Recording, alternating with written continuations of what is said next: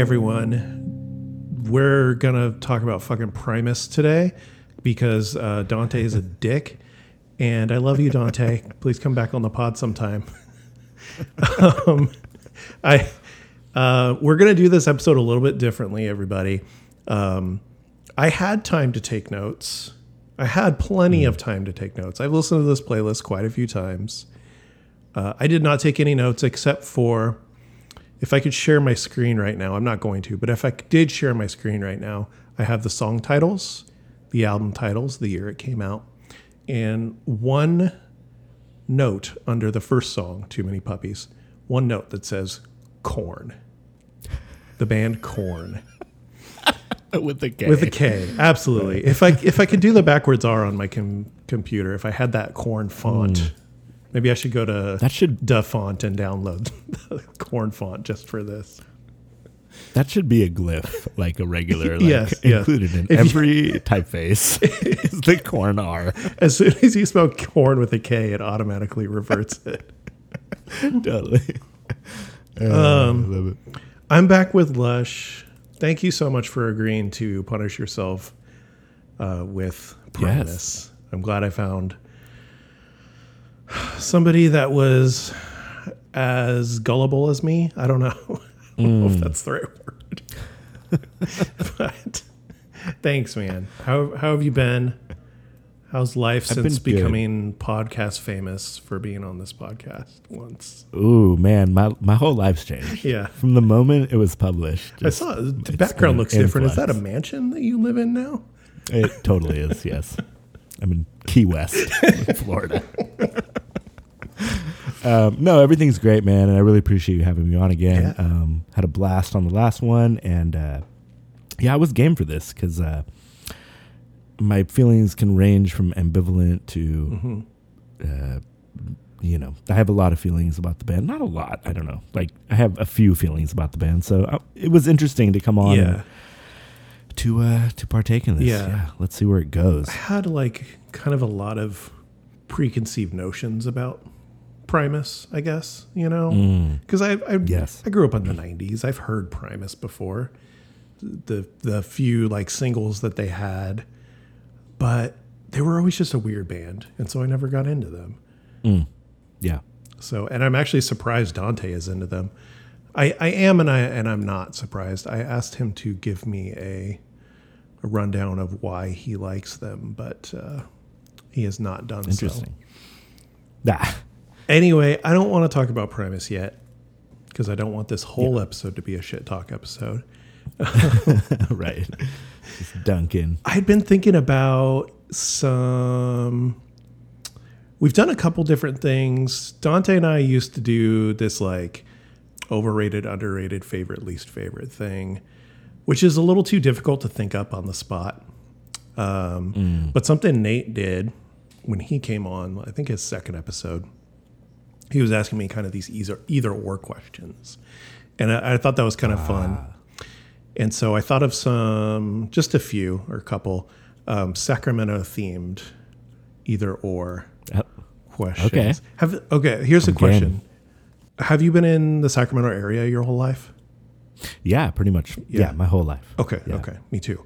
Except for one year, one rogue year, I moved to Santa Barbara. Okay. Mm. Cool. I just, I wasn't sure, and so I didn't know how far back I could go with my like questions. Yeah, I think we can go pretty far back, and Okay. uh, I think we're around the same age. I, I believe so. I'm Yes. I'm a ripe forty years old. Um, right, right. I'm knocking on it. So yeah, Okay, there you okay. Okay, I don't even think it's going to get that in depth. But anyway, so either or questions, Sacramento themed. Yes. The first one that immediately came to mind, and you can ask me some too, um, Sure. if you think of any. First one that came to mind, uh, because I have a lot of history with one of these, Tower Theater or the Crest. Ooh, man, that. For me, I'm just gonna go with my personal answer, like not yeah, even what's absolutely. better or anything. But for me, the crest, I just have more memories at the crest. Um, Seeing bands and stuff there Yeah. too, and just like an array of things at the crest. But of course, this is not like I, Tower Theater is legendary. Some of the best movies I've ever Yeah, seen have been yeah. there, and yeah, absolutely. Crest Crest gets that one up because they have bands play there. Mm, Because like yes. it's a beautiful theater. You get to see some cool movies. They used to have the basement where they had movies too, and it was always fun like going down all those stairs. The midnight showings, Uh, The like, midnight showings. I used to go to. Yeah. I went to a couple Spike and Mike's in the nice, yeah, nineties. yeah, absolutely, right. And then Trash Film Orgy in the early aughts. I would go to those. There you Those go. Always fun. Super awesome, yeah. Uh, Um, for me, it was also uh, they used to do the Sammys there. Oh was right. fun. Yeah. Mm-hmm. yeah. I only got to go a few years, but uh, one year we were like nominated. It was awesome. Nice. And No Regard was nominated, or who was no, like my hip hop crew. Your hip hop crew. Oh, sick. Uh, Yeah, and then we won. It was super sick. And, Like we were, we were such a mess. We were like half of us were outside, and then we Mm-hmm. like ran up on stage. To get the award. It was really cool, and it was just a great moment. And, like, Rad. and then the after party would be like at Marilyn's and shit. It was just just a fun like night for the Mm-hmm. Yeah, scene yeah, and yeah. everyone like coming together and shit. That's such a cool place to have it too. I feel like they do it at Ace of Spades or something now, uh, and that's not as fun. Yeah, I haven't been since they've like yeah, I don't know, I've not like have no need to go, but uh, Mhm. yeah, but the crest is great. I love the crest and uh, no regard. The very first we never played there, but uh, we shot promo photos with Allison Seconds. Oh, there. nice. And that was like our first photo, and like we met Allison, and we were like in alive and kicking. It was Yeah, super yeah, yeah. great. And, Oh, uh, sick. So yeah, it just has memories for me. That's cool. But uh, yeah, I, I have to go with Tower. I I have have had a lot of friends that worked there, and I used to hang out there a Ah. lot. Yeah. Spent spent way too much time there, just like hanging out with the staff. Because like it's a single or three screen movie theater. There's so much downtime in between movies, and so we would just hang out. and, yeah. uh, talk about shit and play apples to apples. they had like their own I love it. apples to apples love it. cards that they made based on all the like That's awesome. staff and and regulars and stuff. And yeah, what was um? I just realized I s- in my notes I spelled Primus pre uh, priums priums. um, what's some of your? I just want to talk about the crest now because you got me all excited about the crest. Yeah. Yeah, Well, yeah, yeah. um, what's kind of like some? What's the best show you went to at the Crest, or, or one of the best shows? The coolest show I went to at the Crest was uh, I saw Weezer there. Oh, did you go to that Weezer show? Yeah, I saw Oh, Weezer. fuck. It was probably That's like, so know, maybe like- cool. what like what year do you think that was? I think it was Maybe like ninety nine, nine. maybe ninety nine. Cody will I- know. Let me text him really quick. But but yeah. Oh my god. I was like, I loved Weezer. Weezer was like one of my favorite bands growing up. And by the time I saw Weezer, I was like a little. I was such a shit. I was probably like Yeah. nineteen or something, and I was Yeah. Uh, I, I was just like a punk rocker. Sure. And I was just at the show, and it was like everyone was lame. I thought I tried to start a mosh pit, but I think it like went kind of well, and like the mosh pit ended up happening. Hell yeah. Um, but it's a great show. It was really cool, Yeah. and it was just really cool seeing Weezer there. And now every time I'm there, I think like, "Fuck, I saw Weezer here," and I was like, "Right there." Yeah. Oh man, that's cool. I, I heard a lot of s- lot of cool stuff about that show, and I used to have like back in Napster days, I had an MP3 just of of one song, the, a song called "Sister" that they played. It was like one of the. I think it was like on, either the first time they played it or like one of the only times they played it live. it was like a okay. Side kind of thing, and so I was very excited about that. I was like. It's a Weezer bootleg, and it's from Sacramento. Like Right. That's amazing. that's so what about you? What's what's your uh, what's your favorite My Crash show? the one that I get I get the most bragging rights from is um, Sunny Day Real Estate.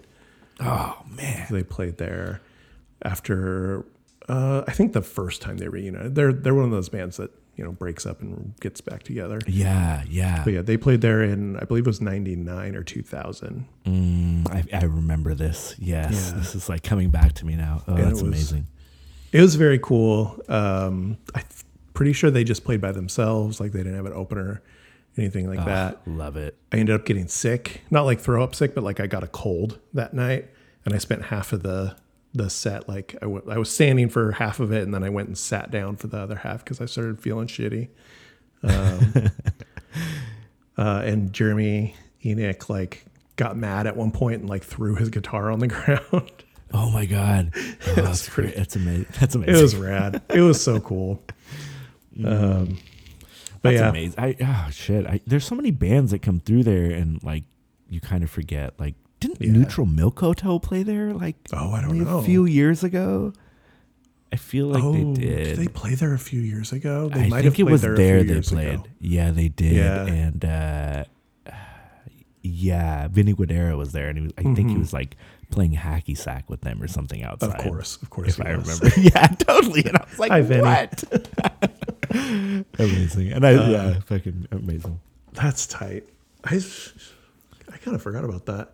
I was thinking about like 90s Crest because I got so used to them not having shows anymore because they went so long without really doing like rock shows. They would do like the occasional, uh, I don't know, some other type of music event or whatever, Yeah, yeah, totally. But they were mainly movies and then the occasional thing here and there. But yeah, I mean, we went a few years ago and saw Joanna Newsom there. Oh, nice. and that was fun. My wife, well, I am too, but my wife is a huge fan of her. Oh yeah, her she's stuff. great. She's great.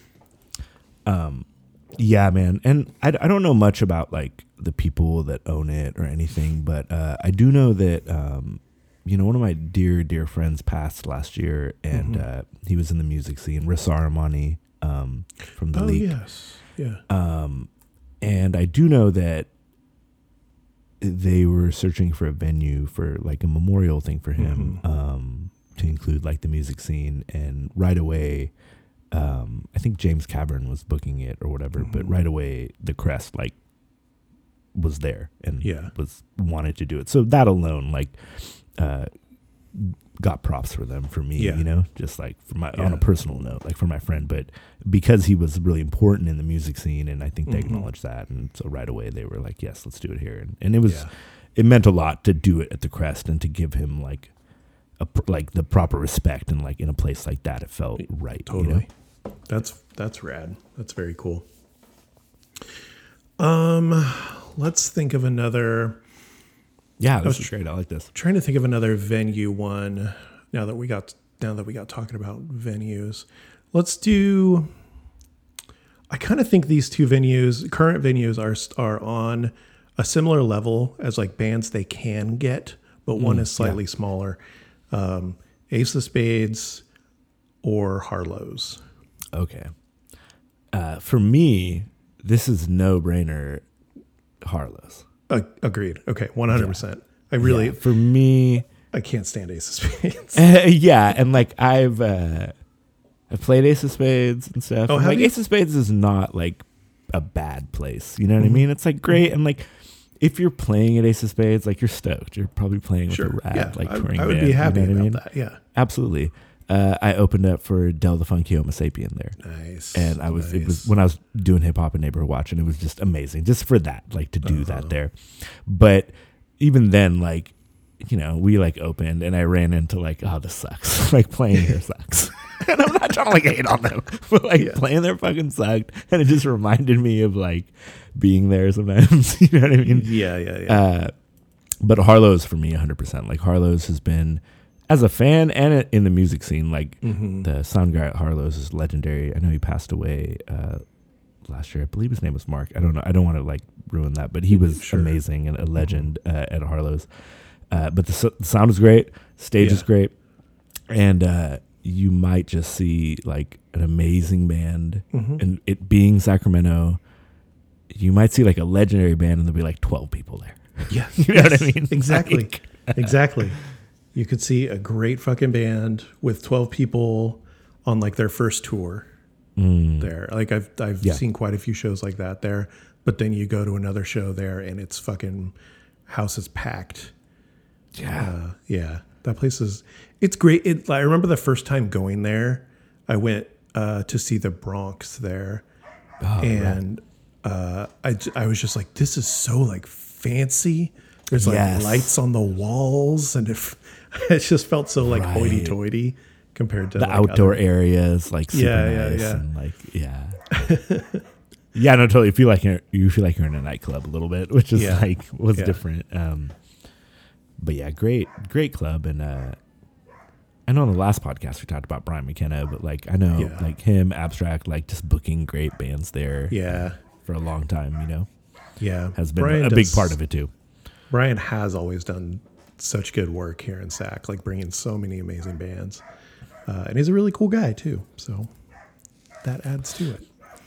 A hundred percent. Um, I saw one of my favorite bands is uh, Wolf Parade. We had talked Oh, about yeah, this when we were like talking about bands to do. Mm-hmm. Um, and I ended up seeing like one of the offshoot bands, like one of the dudes from Wolf Parade, like his new band or whatever, and Uh-huh. they played there on like a Sunday night at Harlow's. Brian Oh, booked it, cool. of course.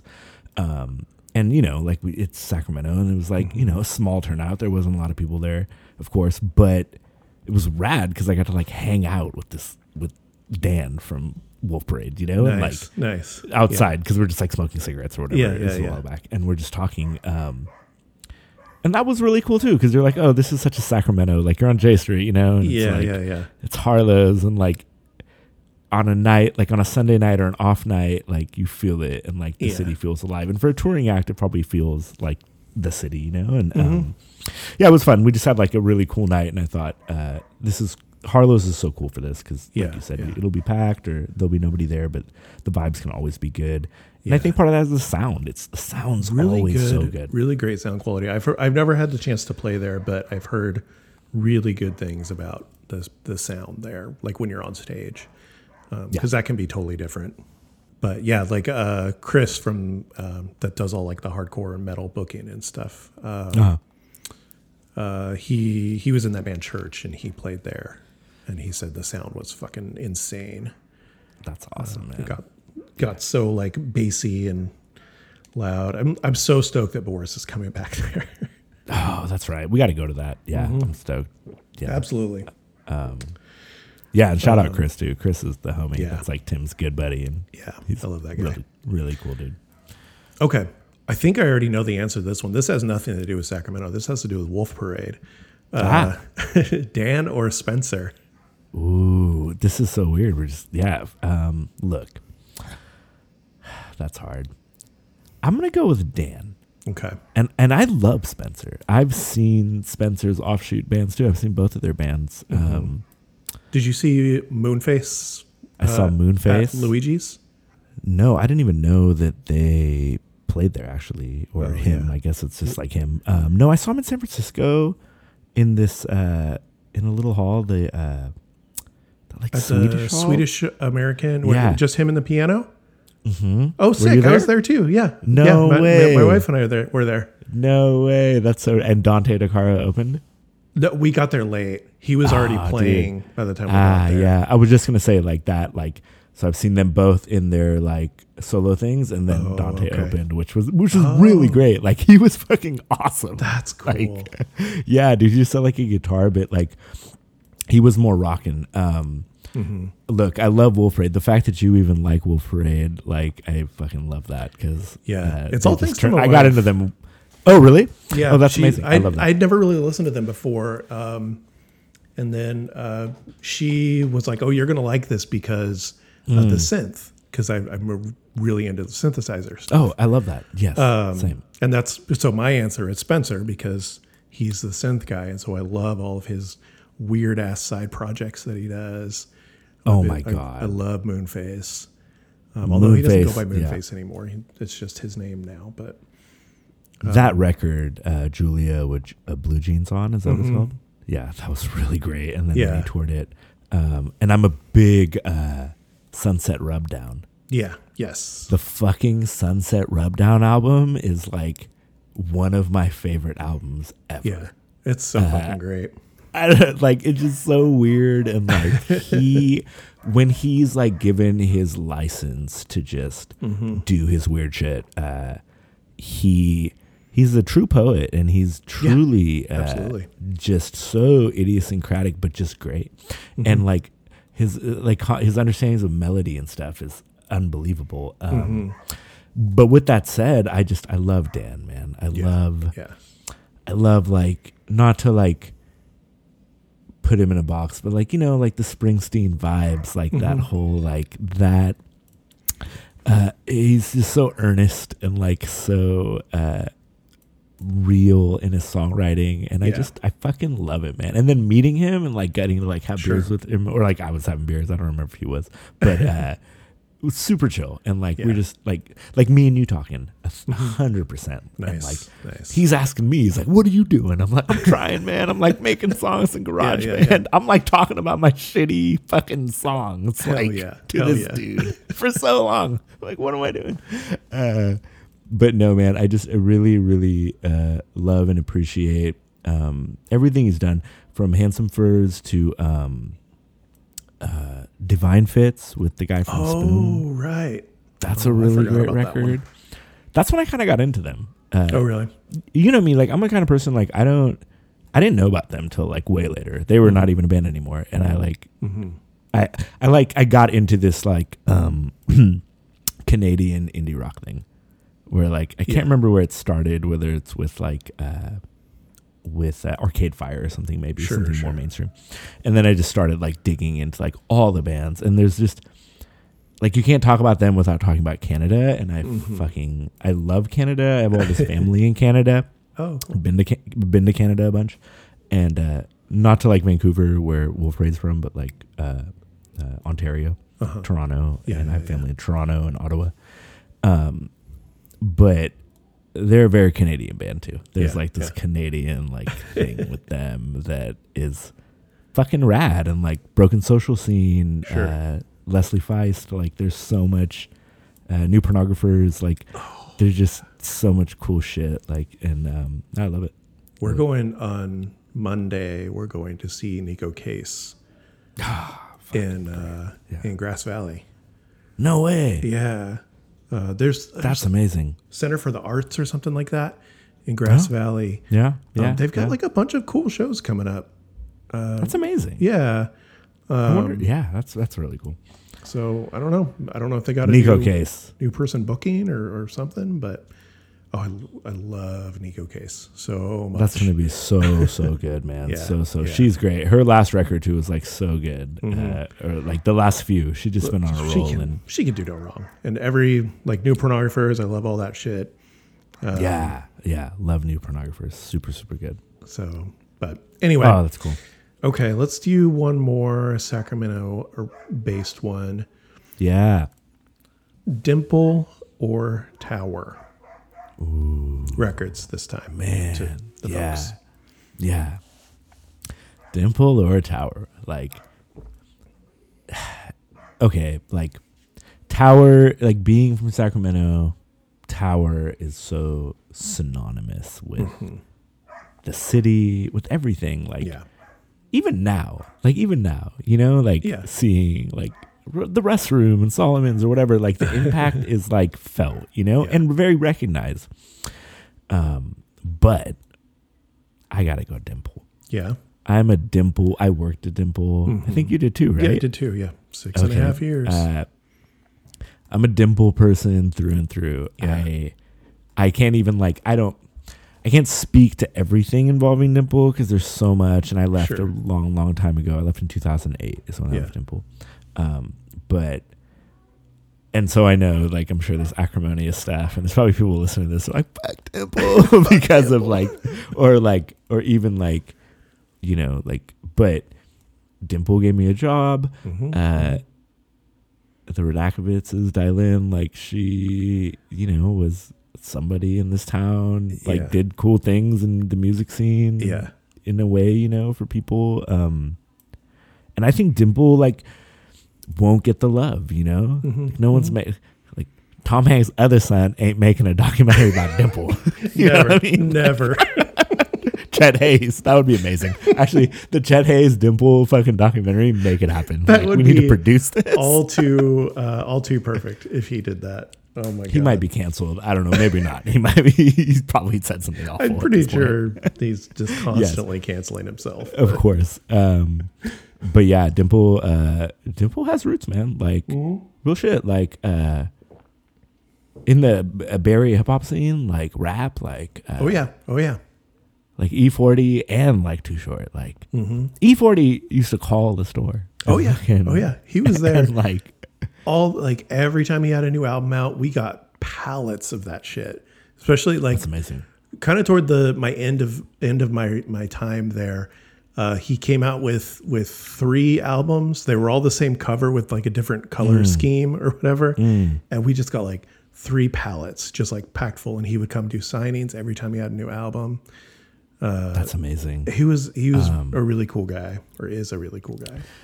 And then like you probably know more about the history than me because uh, you're more tied in. But like I, the story was like that back then, like especially in East Bay, like when like if you listen to like East Bay rap, like Too Short, E40, the, oh shit, the click, you know, it's like slanging tapes out the trunk, like that was the thing, right? Yeah. And like supposedly E40 was like that's what we did until like Dilyn came, like we came to Sacramento and Dilyn like put us on the like put us in all the stores, put us on the shelves, and uh, supposedly that's like that's mythology. That that's fucking canon. That fucking E40 says Yeah, that. yeah. the- and I know they were like friendly. She called him Earl, and like the whole Yeah, thing. that like, totally makes sense.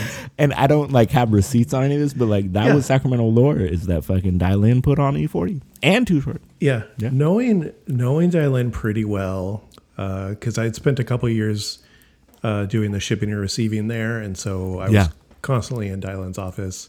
I would not be surprised because she was she is very cool with with all the artists that came through. Her and Justin Espino uh, were Mm. Yeah. very cool with all the artists that that came through. Di seemed to just like love everyone.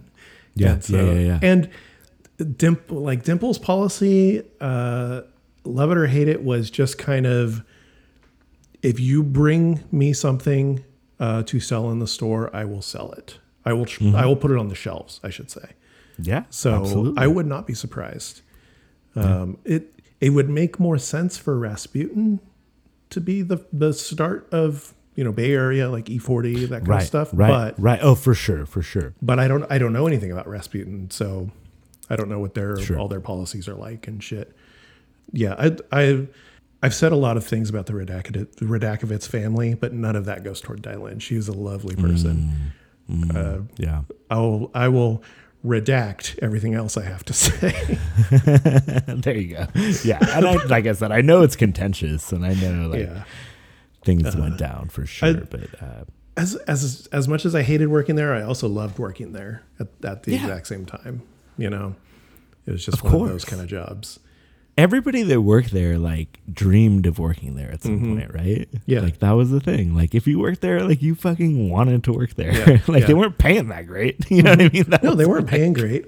Uh, the thing that like you made to. me want to get a job there was I um, I had come back from my my year abroad in Santa Barbara, um, and uh, it was I got, came back to Sacramento. I moved in with with Cody, who's been doing the pod with me, uh, and and my ex girlfriend. Uh, we all got a place together on E Street, right across from the Pine Cove. yes. And I was like, I'm going to get a job at Safeway because it's got to be a good job and Yeah, they'll have health care and all that stuff. I worked there a week, the Safeway on Alhambra, a fucking week. I hated it. Like, Oh, no one was nice to me. Uh, like, I mean, I was there a week and I probably had a snotty attitude and stuff.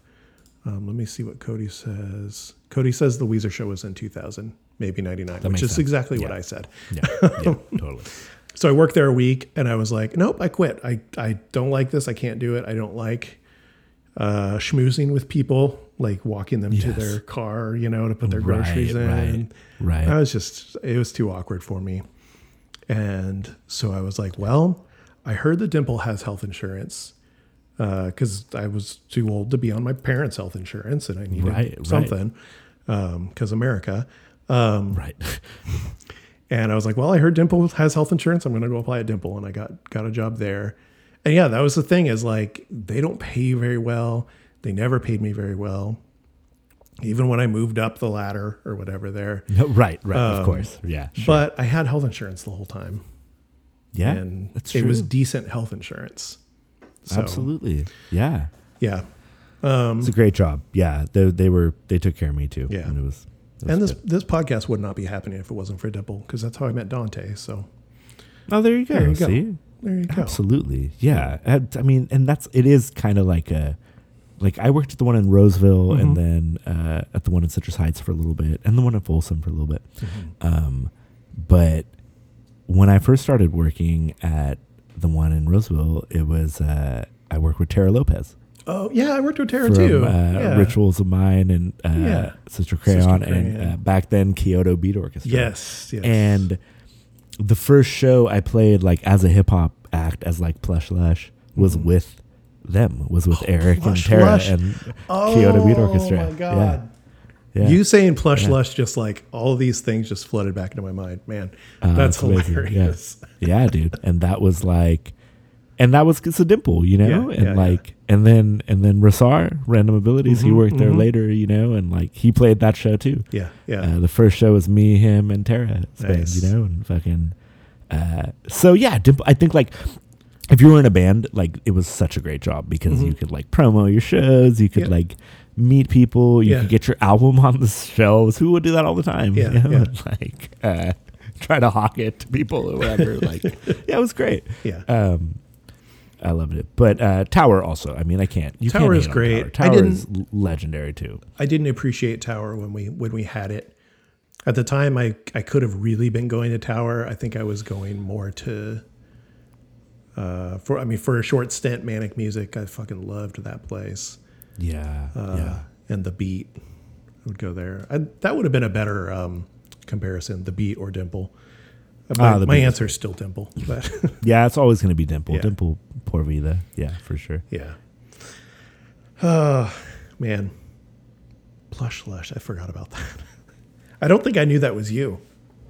Really? Yeah, Yeah. Oh, that's amazing. Damn. Yeah. Slush still alive, man. yeah. I'm still Yeah, out here. That's fucking I'm right. Still out here. He lives. He's like uh, Shock G. Okay, real quick before we talk Primus, Yes. what you been watching? Anything oh good? my gosh. There is so much to watch right now where I feel like I'm behind. I kind of always feel like I'm behind because there's Oh, so much yeah. to watch. It's constant. Um, constant. And as of right now, there is so much. I made a list. I made a list of things I need to watch Yes. that people like you and Tim, Tim will Uh-huh. get on my fucking helmet about not watching. Um, but I'm not going to talk about those things. But I will talk about what I am watching. Okay. Um, I watched the first episode of The Boys, the new season. Oh, we haven't started that yet. I mean, we've seen the old, but the new season. You've seen the old ones. Okay, yeah. I just watched the first episode of that because that was top of my list. Okay. because I feel like that might get spoiled. You Yeah, know what I mean? yeah, yeah, like because it's so hype. Yeah. What I have been watching is two things. I watched uh, We Own the City on HBO, Oh yeah. which is kind of a follow up, maybe more of a companion piece to my favorite thing ever, The Wire. Mm-hmm. Um, so it's a follow up from David Simon checking back in on Baltimore. Interesting. Okay. Uh, it's not good. like, I mean, the show's great, but what's going on in Baltimore Oh, oh. is not good. So It's not good, but I'm still watching. No, no, no. The show is fucking phenomenal, but the you know it's so like I don't know if you've seen The Wire, but it's just like not. it's it's this really. The Wire is you know everyone will, all the nerds will say oh it's the greatest show ever. It Yeah. kind of is. Yeah, And yeah. but really, over five seasons, The Wire is a show about the main character is Baltimore. Mhm. So Mhm. uh, you could sub Baltimore for any city, uh, major city that in the Midwest, especially, or in that area that's been downtrodden, like Detroit or Uh-huh. you know um, anywhere really. But uh, it's super real and super gnarly, and so uh, yeah, we own the city was just phenomenal. Like a six episode. Uh, limited series, I suppose they call it. Um, Mhm. kind of centering around uh, in 2016 uh, when the Freddie Gray trial was happening, Uh-huh. kind of right when Trump was taking office, Uh-huh. and this super corrupt police unit in Baltimore Okay. that was like just doing the most in the worst ways. Yeah. And uh, Yeah. starring uh, Jon Bernthal from uh, Walking Dead, Yeah, Punisher, Punisher, and a bunch yeah. of stuff. So if you don't like him, it'll grate on your nerves because it's a lot of him doing him and Sure, doing the sure. Shane, like doing the tough guy thing. Yeah. But, uh, It's good like procedural cop drama. Okay. Okay. And so I'll wrap that up. And the second thing I've just just wrapped watching that just actually wrapped also is uh, called Under the Banner of Heaven. oh yeah, uh, Nate was talking about that. I, I I always see ads for it, and it looks pretty cool.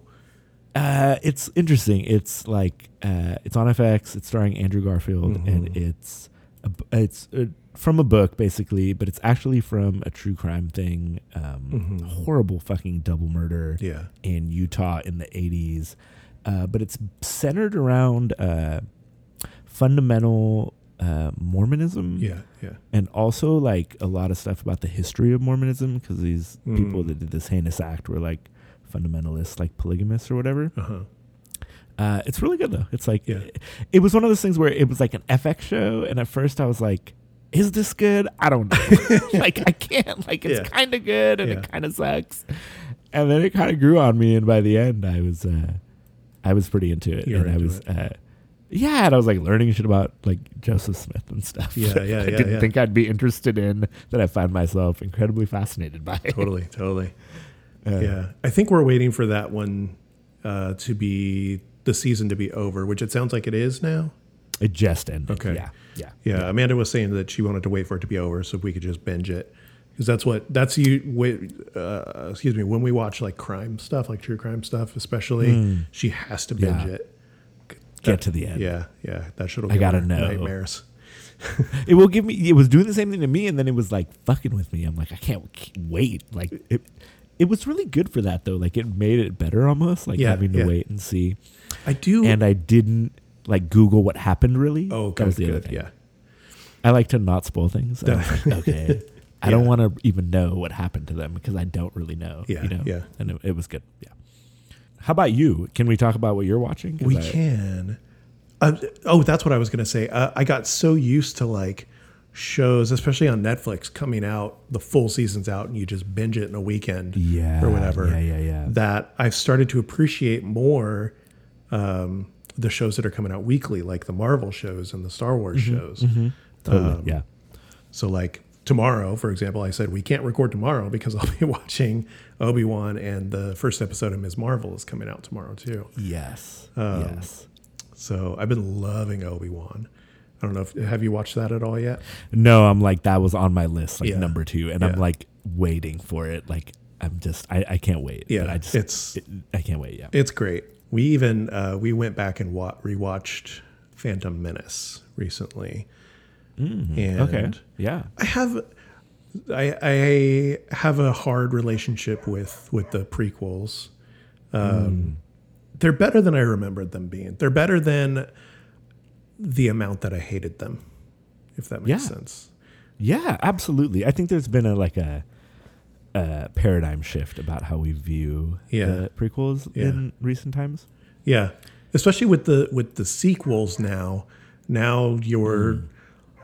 a lot of the fucking fanboys, which I am guilty of, are getting what they want, sort of to a degree, or they were. yeah, yeah, They, yeah, yeah, yeah.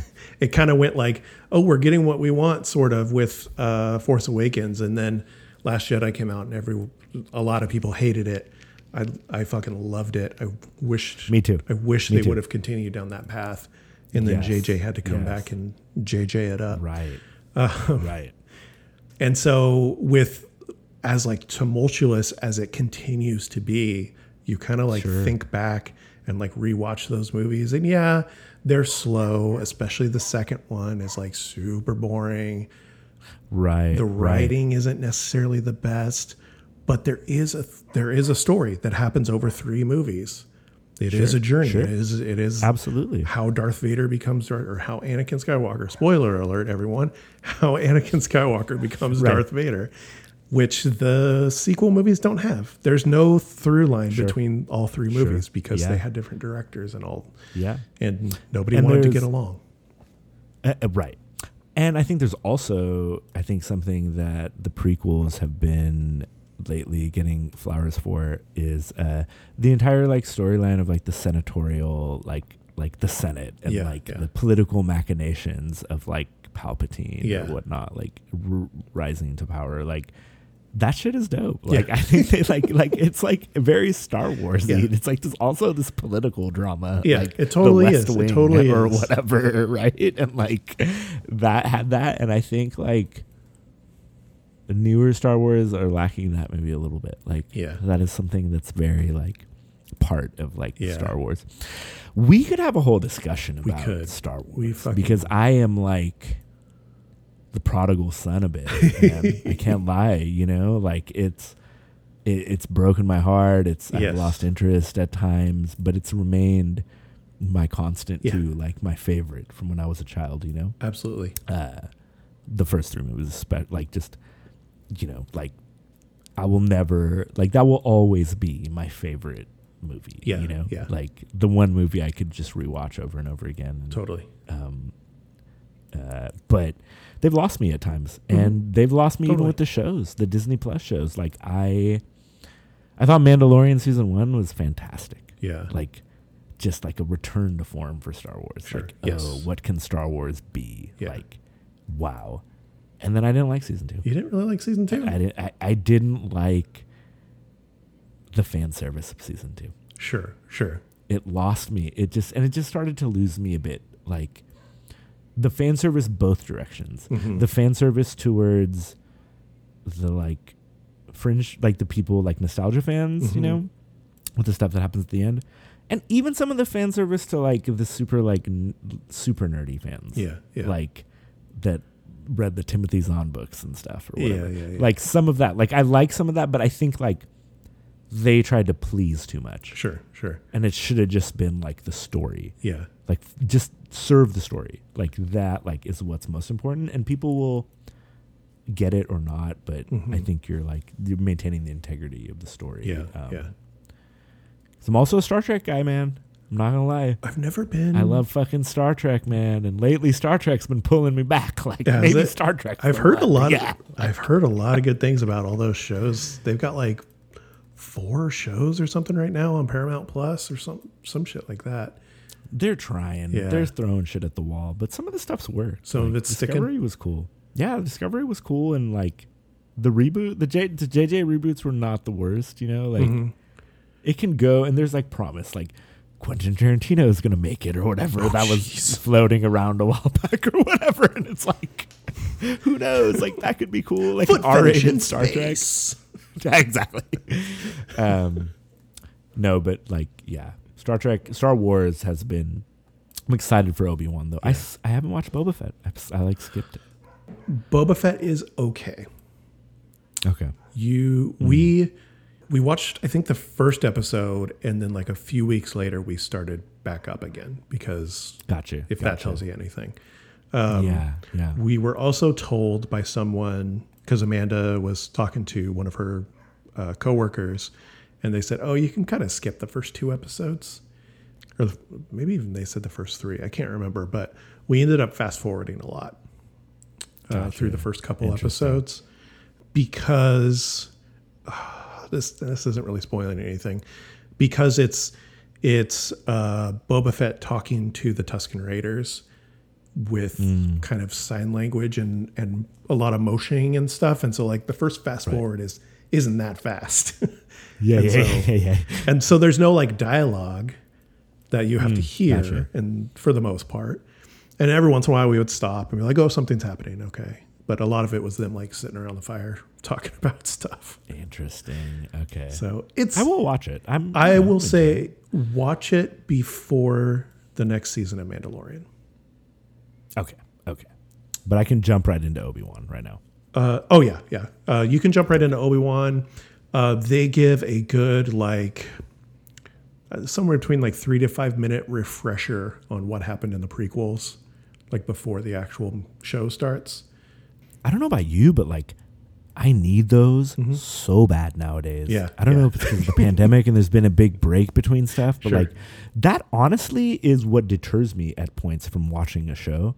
Cause I feel like I don't fucking remember, dude, like what happened uh, three years ago on Atlanta or whatever. I love Atlanta, but I'm like, I just don't even remember Yeah, like yeah, yeah, what happened. Or Barry. I'm trying to watch Barry and same thing. It's been so long since it's been on. Uh-huh. Um, I need those recaps and I need them real meaty. Yeah, Like, give yeah. me like a lot of exposition here, bro. Yeah, Like, yeah, yeah. Give me like some help here. Um, I saw on TikTok somewhere, uh, I guess Disney had released a little uh, image of like what to watch if you want to prep for the show. And it was like the, the prequel movies and then like a handful of Clone Wars episodes oh, okay. and yeah. the Clone Wars movie, which don't watch the Clone Wars movie. It's not very great. Not very good. Um, but Clone Wars, the show, G- uh, Genndy Tartakovsky or whatever, uh, the old one. oh, no, no, not the, The old cartoon. one. Um, the like, Oh, the newer one. yeah, yeah. There's like a handful Yeah, episodes that Yes. I think they're going to touch on what happened in those. But you don't have to. I, I didn't. Wa- I haven't watched Clone Wars. We've watched some of it. We watched the like movie, which is just like a f- couple episodes um, spliced together or whatever. nice. Uh, Yeah. But yeah, like I said, it gives you a, f- a few minutes of like this is what happened in the prequels, kind of thing before the That's show cool. starts. I love it. Yeah. Because especially for kids, like I know you have kids, and Oh, now like my son is loving it. Really, Yeah. he's fully bought in. He's like fully invested Yeah. in Star Wars universe. Yeah, he he is. He did. We we basically forced him to watch uh, Phantom Menace. He was not into it. That's so funny. Yeah. Oh my gosh. I've been trying with my kids. Yeah. They- it's hard. They have an aversion to Star Wars. I Yeah. don't know what it is, and I've been trying. Uh, they love MCU. MCU, Ooh. like they're fully invested. Mhm. We watch every MCU movie. Me and my daughter just went and saw uh, Strange a few. like, Oh, nice. ago. Yeah, But yeah, and that's kind of like the thing. Like I just let them go their way, like Mhm. what they want to be into. And um, but I'm trying. Yeah. I'm trying. Obi Wan. I'm I'm definitely like gonna try to push on them. yeah, yeah. Mandalorian again too. yeah, they like Mandalorian. Both the kids like Mandalorian. It gets too a little too scary sometimes.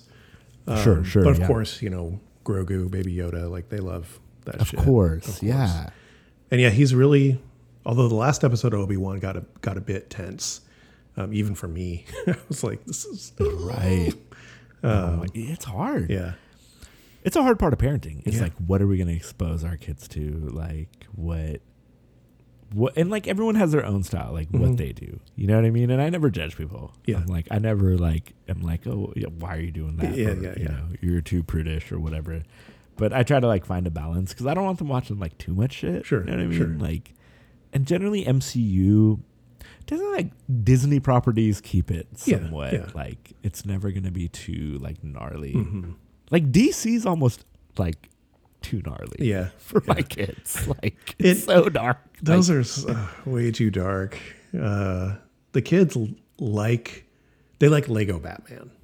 They love ah, that movie. who doesn't love that? Yeah. That's fantastic stuff. Uh, it's so good. but like, I just don't. I don't think they'd enjoy watching any of like the Nolan Batmans. They wouldn't like the Batman. no, Like that shit's Right. dark as fuck. It's super dark. It's like a noir. Yeah. you know. Uh, we did watch. We were watching the um, Harley Quinn animated show on HBO. Oh, that's cool. Um, and the kids were kind of in and out of that one, but they seem to be kind of into it. Um, there's lots of swears and stuff on that though that show. So No, no, for sure. Yeah, it's so hard nowadays. yeah, we don't. I've, both of my kids have a bit of a bit of a mouth on them because of us. We're like, yeah, happens, that's man. that's a grown up word. Please don't say that at school. it happens, man. I feel you. We have like a detailed uh, list of like what they can say, where they can say it, We're gonna have to can't say do something ever. like that. right? What they might hear but can't Yes, say. yes. you know what I mean? And now it's like with shows, it's like, oh shit, like Yeah. though it just will be the subtext. Yeah, you know, yeah. it's not even the words. It's like the subtext. Yeah. We're trying to watch Stranger Things, Oh, yeah. and like my daughter is eleven, and so she's like, yeah, this is perfectly Totally. upper alley. But like you know, for my son, I'm like, I don't know, Yeah. this is scary and like it's suggestive. Yeah, yeah. Everyone's smoking also. Oh, yeah. Just smoking Fucking- cigarettes. I heard that they can do that on Netflix because they don't have the same uh, rules as like TV does, and so that's why you see a yeah. lot more smoking on Netflix. Well, it's real. I mean, if you're gonna do a period piece Sure. for the 80s, Well, yeah, like, yeah, and that. Yeah, you know, like my dad. I grew up a house. My dad just like Yeah, smoking, yeah, chain all the time. no, it's like I think out, outside generally, but still, like Yeah. cigarettes were so like pervasive Yeah. in our lives when we were kids. you Yeah. know, like everywhere You got the smoking section or Yeah. non-smoking in your, in your restaurants and stuff. in the airplane. In the I remember in airplane. the airplane. Yeah, I, I never. it's crazy. Go I didn't fly on an airplane until that was done. I don't think. Uh, I used to go to Sri Lanka every summer Oh, okay. when I was a kid. Uh-huh. So like I would fly like across the entire country, hmm and like this is international flights. Yeah. And in Europe and Asia, everybody smokes. Yes, yes. Yeah, so the whole back section of the plane would be like fucking casino. Dang, fucking casino. Yeah, it's crazy. it was like Thunder Valley or something. yeah, it's crazy. All right, let's fucking let's talk about Primus.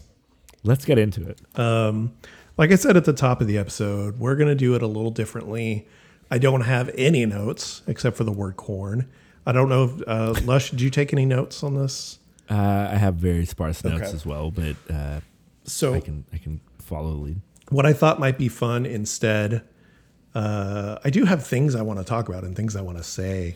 Um, Sure, sure. But I, I thought it'd be fun to watch some videos and maybe some live footage Hell yeah, and just kind of fuck around and, and see see what happens. absolutely. I guess we can't. We kind of already talked about our our individual histories a little bit with Primus. Did you ever listen to them at all, like in the '90s or? So, you know, one thing with Primus is that, and I think like with our generation kind of growing up back then, is you just kind of had your bands. You know what I Mhm, mean? Like mhm. you liked bands and then some you didn't. And for me, it was generally because like I didn't have this CD or had this CD. Yes. You know, we didn't have Spotify. Yes. We didn't have like, you could just access everything. You Mhm. just like what you had, what your friends had, and maybe like, you know, people around you or whatever. Um, so Primus was never really my band, but being in bands since I was a kid, like Mhm. every bass player that I ever played with, it was there. Les the band, Claypool, right? Les Claypool. Yeah, I mean, like, wi- like without a doubt, Yeah. like if you played in a band or you were around like musical kids, like the bass dude would be trying to learn Primus, Yeah, you know, yeah. and like. And also just extolling the virtues of Primus.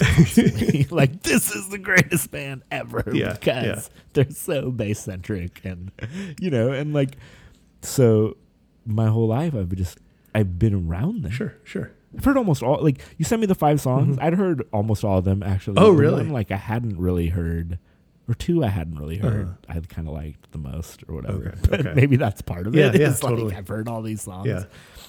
But the very first time, and like, so I never became like a fan. Mhm.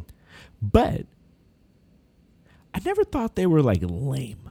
Sure. Yeah. You know what I mean? Like I thought they were like cool. Like they're like good. Like they play good. It's just not my thing. Yeah, You know what. I mean?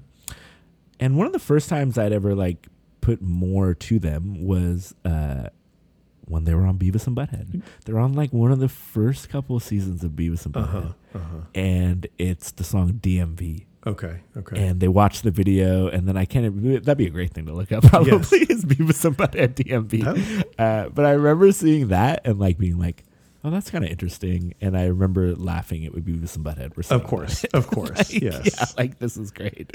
Um, but they're a band that like the players love, right? Yes. Like, That's so. know. I, I, you saw that I reached out on on Facebook and Instagram uh huh. to kind of get a, a a gauge on on why people like Primus, um, Right.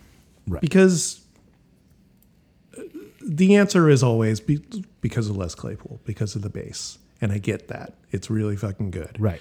but I kind of want to look at through some of these answers and see a lot of people like it was a band they got into early on in the 90s Mm. and it has that nostalgia for 'em. It's kind of like you said like I have nostalgia for a lot of the albums I had on cassette and CD back in the 90s that I just happened those were the ones I happened to get and if I had grabbed different CDs or, or whatever if I had if I had ever picked up like the Lookout Green Day stuff after I after Dookie came out, I would have Yeah. I would have much more draw to those albums, but I really don't. I go Right, Dookie and a right. couple albums after that. So that that was kind of a lot of it was like um let's see Matthew Caddy Katie the photographer. He said he's been a fan since he's like 12 when Pork Soda came out and just like really into them. And he got the chance to photograph uh, Jello Biafra and Les, Les Claypool together, which is fucking rad. That is rad. I knew John Bafis was gonna uh, reply or reply to this at some point because he seems like he's he makes weird music, so of course he would Yeah, be yeah, into totally. this. Yeah. you know, He's amazing. Yeah, He's amazing. I was like reading that the yeah. comment. And the, this one dude, Skylar, was like, "Oh, I just saw Primus the other night, and uh, and I went because Battles opened." The music is pretty disgusting, and John was like, "Curious to hear about it. What disgusts you?" and he was like, "I'm not trying. Sorry, sorry. I'm not trying to be mean or whatever. I'm just curious." That's funny. That is pretty funny. Um, I I do love battles too. Battles. paddles is, and I was trying to think of like because uh, another friend of mine, Andy, said on Instagram said he feels like they were the last weird band from the CD era to get popular, like legit popular. I could see that. And I was trying to think of like because I like weird music, I just never got into these Sure. guys. Like Battles is a pretty good example, especially like the first one. Like my my uh, when I think of Battles, I think of weed bottle beat bottle beat bottle. Yeah, yeah, yeah. You know what I mean? Yeah, yeah, yeah, totally, It's totally. fucking weird as hell. And like I like a lot of math rock where it's these weird Hmm. time sig- signatures and um, someone I I put on something at, at Dimple one time and uh, one of my coworkers was like, "Can we not listen to this? It sounds like somebody trying to learn how to play guitar." That's all. That's good. so, so yeah, I don't know. It's it's interesting to to get like it's either I grew up with them and I, I still appreciate them and can listen to them every once in a while, or people getting really deep into them being really fucking talented. Yeah, like the technicality of it, and uh, no, I see that. And this was like a time where, I mean, that of course has always existed, but you know, this was like not a novelty, but this was not a lot of bands sounded like this. No, you know? I mean, especially in the early '90s, and I feel like they inspired. I I feel like they inspired nu metal, a hundred percent. and that yeah. that's why I wrote "Korn" down on the, on the first song because like the the intro to the first song is just like um, like Ride Bell happening. It sounds exactly like "Blind" by Korn. yes, yes. Um, but like the the the weird shit the guitar does, the weird shit the bass does. Although no one, I mean, there's some talented people in the nu metal scene or whatever, but no one could ever touch like what Les Claypool does because he's doing this weird shit and singing at the same time. Right. But like the and the tone of the snare, like it, it's that's a nu metal snare through and through. uh, totally, totally. and like a lot of other bands, like like Deftones started out very funk adjacent, and then moved more Sure. into what they Sure. sound like today. And I kept thinking of uh, after as listening to this playlist. Uh, I kept thinking of like System of a Down. yeah, yeah, totally. which is not a band I'm super into, but like you can like hear the yeah, influence. yeah. You can you can see the oh, line shit, between like- the two. Like that dude fucking loved Les Yeah, yeah, Claypool yeah. for sure, Mhm. you know, and just like it's hard for me, and I don't. I think like the elephant in the room for me with a band like Primus Mhm. is like how serious is it? Like that, it's hard for me to not put them in the same category as like Gwar yes, yeah, or Mhm, mhm, mhm. uh, even like Faith No More. Yeah. Like there's a certain gimmickiness, Yeah, yeah. maybe. And I'm not trying to like shit on them Totally, by any totally. means, but just me as like a listener, where like there's only a certain level of seriousness I can take them there Yeah. for.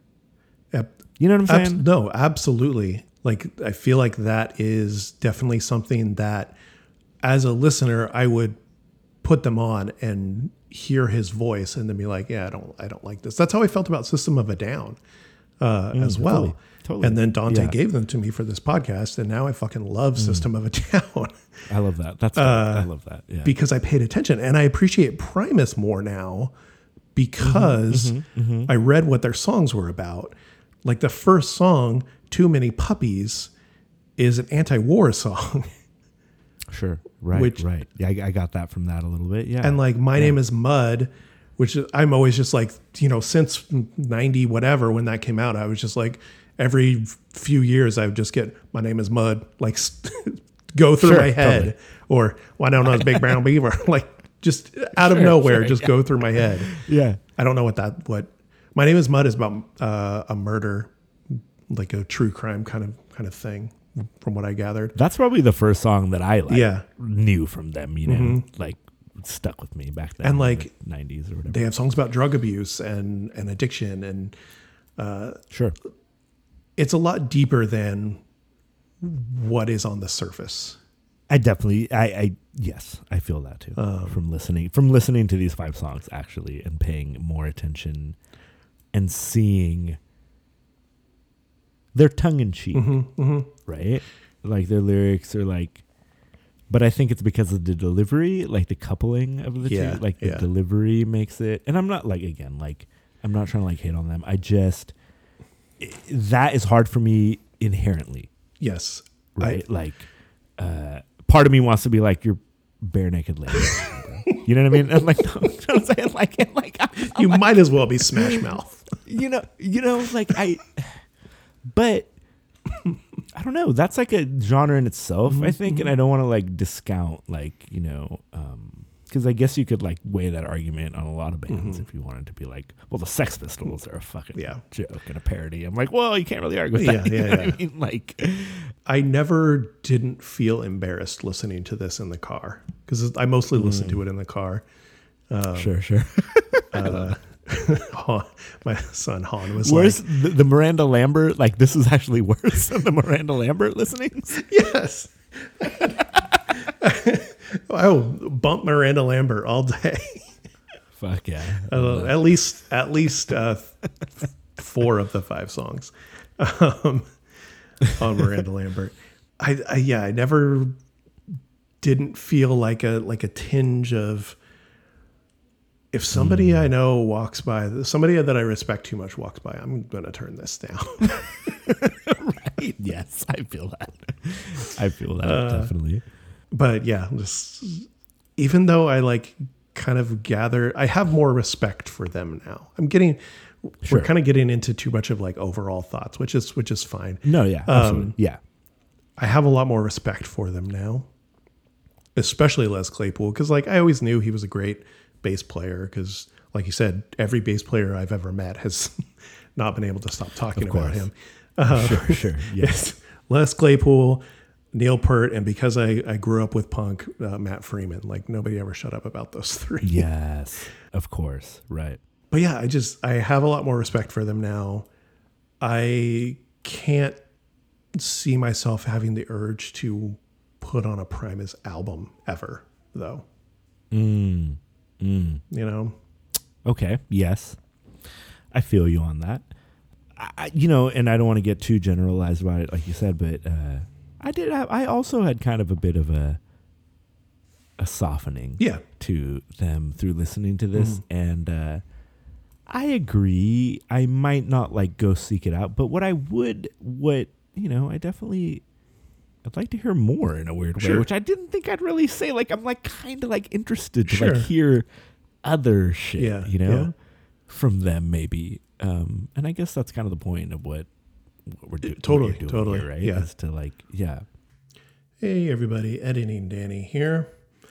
Uh, we had some issues with Watch Together where the volume was really low and I couldn't figure out how to fix it in a timely manner. So we just watched the videos still, but I can honestly only remember a couple times where we were paying attention.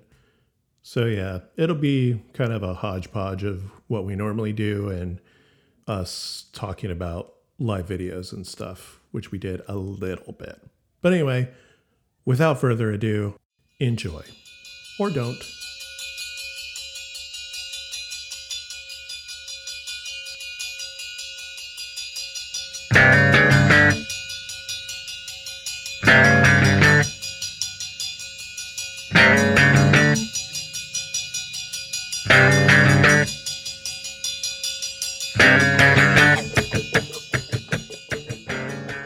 So yeah, the the intro, that like ride that they're hitting on. The first time I heard it, I was just waiting for someone to come in. Or you dun, dun, dun, dun. Uh, this is great though. This is like a legendary song from them. Is it really? Oh yeah, Damn. yeah. This one is like, this is like the Primus dudes be like, this is the This one. is the one. right. I'm also very like. The album art is super like I know the album art more than a song. Sure, songs, sure. You know, just from like my friends and stuff. I'm like sailing the seas of cheese. Yeah, like, yeah, I remember that album cover and pork soda. Yeah. and like you know like uh, what came with it. But yeah, Yeah, they always have very. I mentioned Spike and Mike earlier, but like it, their album covers are like a Spike and Mike movie or something like that. Totally, totally. Yes, absolutely. now, is this like are they three piece? They are a three piece. This is Larry. I know, like he's a legend too. Yeah. The guitar player is legendary, and um, some of the stuff he's done. Even just like, I got really into like guitar effects, you know, for a while. I think as all guitar players Mm-hmm, Sure, will. yes. Um, and he's definitely like kind of legendary Yeah. for his his setup and his tone and just like Mhm. the, you know, uniqueness of it. Do you have anything uh, specific on Too Many Puppies that you wanted to? Well, you know what? Okay, like as the first song in the playlist, Mhm. and as if you're listening to it, and this is the thing about Primus: Mm-hmm. you either love the bass or you don't. Yes. Right. So for me, this one's hard because I'm like, he's giving it to you. This is like, this is what you're gonna get. Not in every Yeah. song, but you know, Yeah. like this kind of like the bass as a guitar in a way. Yeah, it totally Like, is. The bass as a rhythm guitar. I mean, they're like, and I, I just don't know. I don't really like. It doesn't. I love bass. Yeah. Yeah. You know what I mean? Like, I love bass. So like for me, this isn't necessarily like good bass, Mm-hmm. right? So like automatically, I'm like, I don't know if I like. Yeah. this. Yeah. You know what I mean? Absolutely. Like, I don't know if the thing that everyone likes about this, if I inherently like this, Mm-hmm. you know.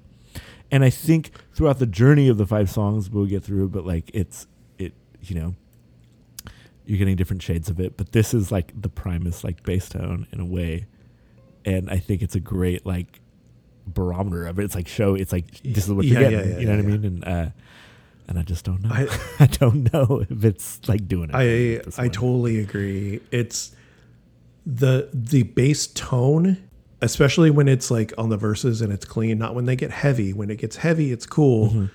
The bass tone when it's clean is trash. right, right. I but it, it, I mean, at the same time, that bass tone, it it doesn't sound good to me, but it is the Primus bass tone. When I it's think of Primus yeah. bass, I think of that like like that kind of yeah. high. It's like it's high. very high. Yeah. It's uh, obviously very slappy and stuff because he does a lot of slapping, but it's not a. The slapping didn't bother me as much as it does with like the way Flea plays bass yeah, right, right, because Um, I I, right. do, I don't like that kind of stuff either. There's something about the tone of the bass that just sounds like practice amp to me. Mm, Uh, mm, yeah. And I, f- I'm a big. I just feel bass is so important. Yeah, you know, low end. And even like as I become a better producer and just like, but also to appreciate Mhm. it throughout, like even in old music and stuff, like just the low end's important. Yeah. And it speaks to something like in human beings, Mhm. you know, that moves us, our heartbeat, whatever it is, like combined with the kick drum, there's something like organic Yeah, about yeah, it, you know? And, and so then that's like, you know, that's what I'm always kind of searching Mhm. for. So I don't, but as I listen to a lot of these songs, I'm like, you know, there's definitely like also a backing bass track, like a lower. I almost wish there. I don't know if there is. Uh, maybe Not on this one, I don't know, but on some maybe there might. one, Yeah, there but- might be. I I almost wish they had just like a bass player like off stage playing root notes the whole time or something, you know, Yeah, yeah, yeah, just yeah, to yeah, like yeah, to give it that. fill things in. But I Mm. I also appreciate that they're still just a three piece band, hundred. you know, because you've got like yeah, Green Day or like Blink 182 will often have another person off stage or, or like off to the side. Uh, Green Day Sure. will have the same thing. Alkaline Trio is not a trio. and I get why they do that, uh, especially Green Day and Blink, because they've never had that great of a guitar player. right, right. good in his own way, but um, kind of well. Anyway, um, I get why they do that. It fills in the sound. It gives Billie Joe like the opportunity to to play with the crowd more and stuff. Right, right, Um, of course, right. But there's something that is very cool about this band that I, they're not on the same level as Green Day. I don't think as far as reach goes, but I think Primus is always going to be kind of a stadium band. They're not going to be playing Ace of Spades. If Primus comes to town, right. Well, they, they are coming to town. They're playing Memorial, which makes sense. I but I could also see them playing at Golden One and being totally fine. sure. You know, Absolutely. so Um, or like back in the day, it was their uh, New Year's Eve thing in San Francisco. yeah, yeah, legendary. You know, like that's like oh, that's when they played like a special, like huge thing in the Yeah, city. you know, every year. Yeah, But I, like I said, I, I just appreciate that they're still just a three piece band with not the extra stuff. and like almost like a real three. Like, Yeah, like think about Primus, how like they're so bass heavy and bass centric, and like so many people will say, well, we're inspired by the bass 1st Mm-hmm. sound and things. And then think about like this late, like a later generation of bands that uh, it was like where like Occam's razoring that now it's just a duo, like the White Stripes. Like we don't even have a bass Mm-hmm. Yeah, player, yeah, right? yeah, it's just me and this guy. But their most famous fucking song is Seven Nation Army, which is like a bass. Uh, basically Right? a bass song. Yeah, like yeah, which is like the greatest, like the best bass line ever. But like that's like their whole like thing, and like, but they're still like working this aesthetic of like we're a two piece. You know what I mean? And like. I think that um, the Primus is a true like, look, Primus is like a power trio, a true one. Yeah, yeah. I mean, like one of the maybe the last ones, Mm-hmm. if you think about it, um, where like. And they're not the first bass centric power trio, right? No. I mean, because I guess Rush. I mean, is Rush is a right? power And trio, like, the for sure. original, the greatest, Yeah. and uh, the Police. Sure, Think about the yeah, Police. yeah. You know what I mean? Like another fantastic power trio, Mm-hmm. super tight, bass first in a way. You know? yeah, and that alone, yeah, I, that that it speaks volumes to be able to pull that off, and um, and the power of like the power tree. yeah, yeah, yeah. it is great. Yeah. It is inspiring, and it's like what every like kid wants to do, right? the simplest way. Yeah. Like only two other guys, you know, make it happen. Okay, so this real quick here, we're talking about them, kind of overall feeling kind of thin. I guess is is okay, maybe yeah. what I'm getting at. Um, but when they get heavy, it sounds really fucking cool, and the kind of after the whole intro of the thing and everything comes in before the vocals come in though it kind of shows them getting heavy. And the first time i listened to this song once i got Korn out of my head i was like oh shit this is actually really heavy. Um, so i'm going to play just a little bit of that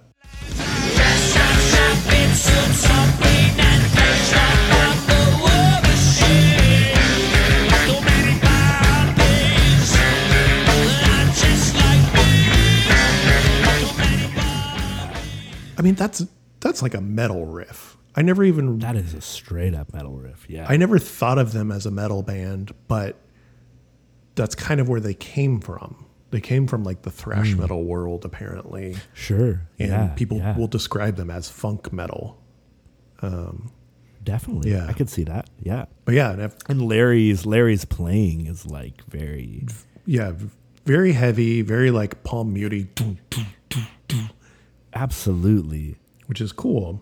because the metal guys like when I was in high school, the metal dudes loved Primus too, right? Mm-hmm. Yeah, yeah, they were a crossover band. The metal dudes didn't really like. I don't know, like they liked Mr. Bungle and and Primus. Like they're real. Yeah, yeah. Like, they're fucking metal. Yeah. You know what I mean? But like that's I mean that is that that tells you something. Yeah, you yeah. know? They like the weird shit. They like the stuff that uh, has that technicality to it. Because I feel like a lot of metalheads get really. I mean, that's when I started getting into like listening to music technically. Was when I started getting into metal uh, and and math rock too, but more Sure. when I was getting into metal and like really paying attention to to stuff and being able to appreciate things more. And with like with this band, uh, um, one of the other things I wanted to point out on, uh, I think all of these songs, but was that you always hear about Primus being like this bass band, like uh, you know Les Claypool and his amazing bass techniques and all the Right. cool stuff he plays, and he and he totally does. But like for me anyway, as as a completely, I couldn't even call myself a casual fan as as a novice or whatever. I never heard mention of the guitar playing or the drumming, and uh, both of those are really fucking rad. There's some really really cool drum fills Yeah, absolutely. and some really cool like guitar stuff that happens on this. yeah for me the guitar stuff especially and like like we were talking about earlier um getting in the guitar pedal world Mm-hmm. and uh he's he's kind of a legend like he's Yeah. you know like he had a simple setup but even just like the uh with the wa- the crybaby Mm-hmm. like you know he was kind of one of the first dudes to really use the wah pedal like in this kind of Yeah. like thing you know and then like bands like Rage Against Machine or whatever the like you know Mhm. like it became such a thing synonymous with it but yeah he's definitely like an underground legend kind of in the guitar world Yeah. Larry Lalonde um and again I didn't really know about that too much until I started getting into pedals and Mhm. like just learning Mhm. about this this kind of like secret history or whatever of guitar players Totally. and um, he's very very well respected and I think like with bands like this, like we're talking about these technical power trios, uh, the other two members got they can't be slouches either. Yeah, you know? yeah. Like like Stewart Copeland and Andy Summers from the Police or you know like two of the best. Yeah, yeah, yeah.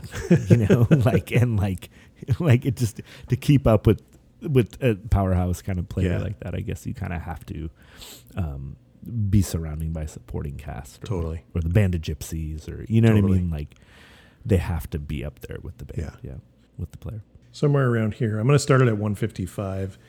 Uh, Some of the fucking rad guitar shit that's happening here is is very interesting. Um, so let's hear that.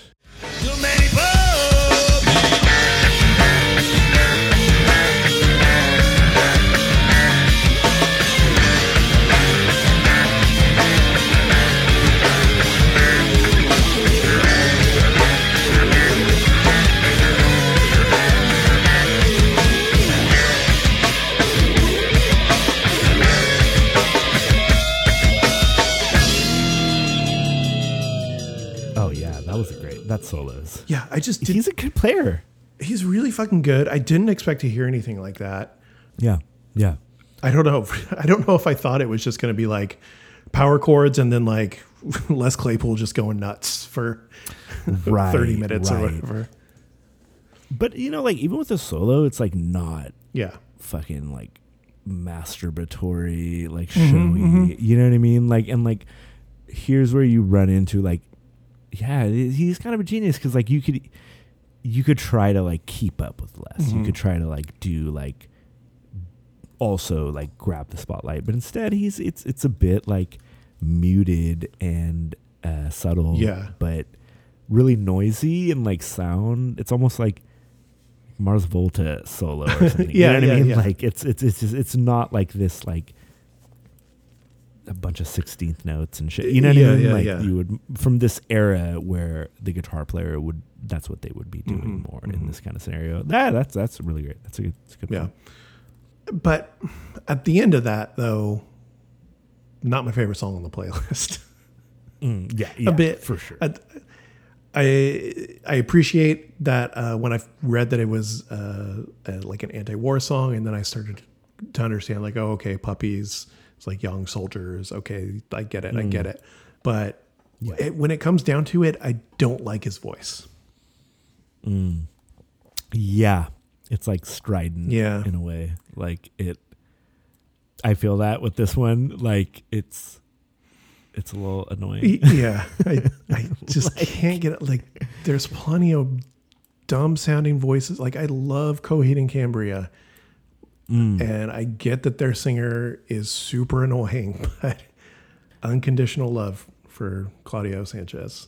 But There you go. Yeah. uh, I I could listen to him play this guy, um, Les Claypool. I could listen to him play bass. The bass playing is cool, although I don't like the tone all the time.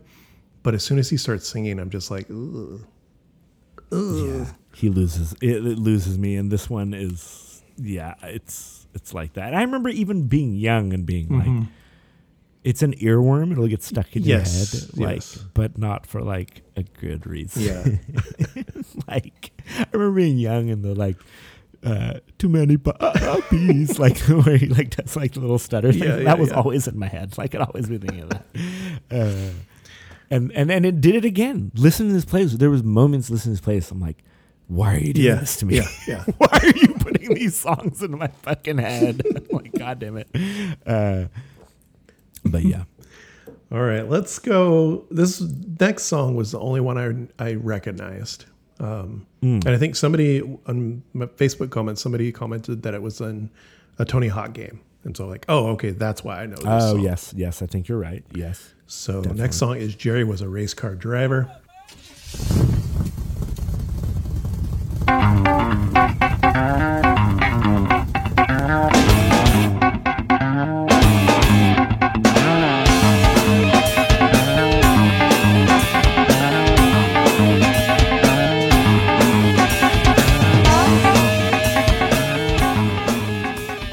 Um, I'm gonna try watch together again. I'm hoping the Okay. we can hear it, but this is uh, live on MTV Halloween. I Yeah, that's pretty decent. Yeah. We can make that Yeah, work. better. Yeah. This was the first bass line where I was like, "This is fucking rad," Yeah, dude. Uh, yeah. This is a great bass line. and I really like what the guitar is doing right here too. Just kind of this like shreddy lead or something. Look at it. Look at his. I know. fingers. He's doing That's why I wanted to watch this video because just watching him not look at his bass at all while he's singing this. Unbelievable. It's Is this is a four string, right? it's Just and it's only a four four string. I was expecting like yeah. uh, eight string or something. The neck looks huge, Yeah. and you like almost. it might be like baritone or, or something like that. But Yeah, this is definitely. I mean, I 110% appreciate the technique that goes into that and the skill that goes Right. into that. Sure. And this one, this is another earworm. This is one that like would stick with you, Mm-hmm. Yeah. and I I know this one from when I was a kid Yeah. too. This is like you know this is a famous one. Um, again, one of my only you know gripe I have with this one is uh, the gimmicky nature. Yep. Yeah. The the southern thing. Mm-hmm. That it like I'm, I'm not like that doesn't do it for me. You're from the thing. fucking Bay Area in California. Well, they're aren't they from like Petaluma? yeah. The video for I've this song is filmed at uh, Petaluma Theater or Phoenix Theater. which is rad. Which is Yeah. rad. That's fucking Yeah. amazing. Yeah, and that's like that is in a way. It's hard for me to not like this band, just me being such like a regional, yeah. like biased person. Yeah. Like, oh, they're like kind of from here, and like yeah. we've always kind of known, you know, like oh, Primus is from Petaluma. That's why there's so many uh, videos of them playing at Cattle Club back in the day. Ah, there you go. Yeah, totally, totally. So there's like a connection Mm-hmm. there, and that's that's part of it.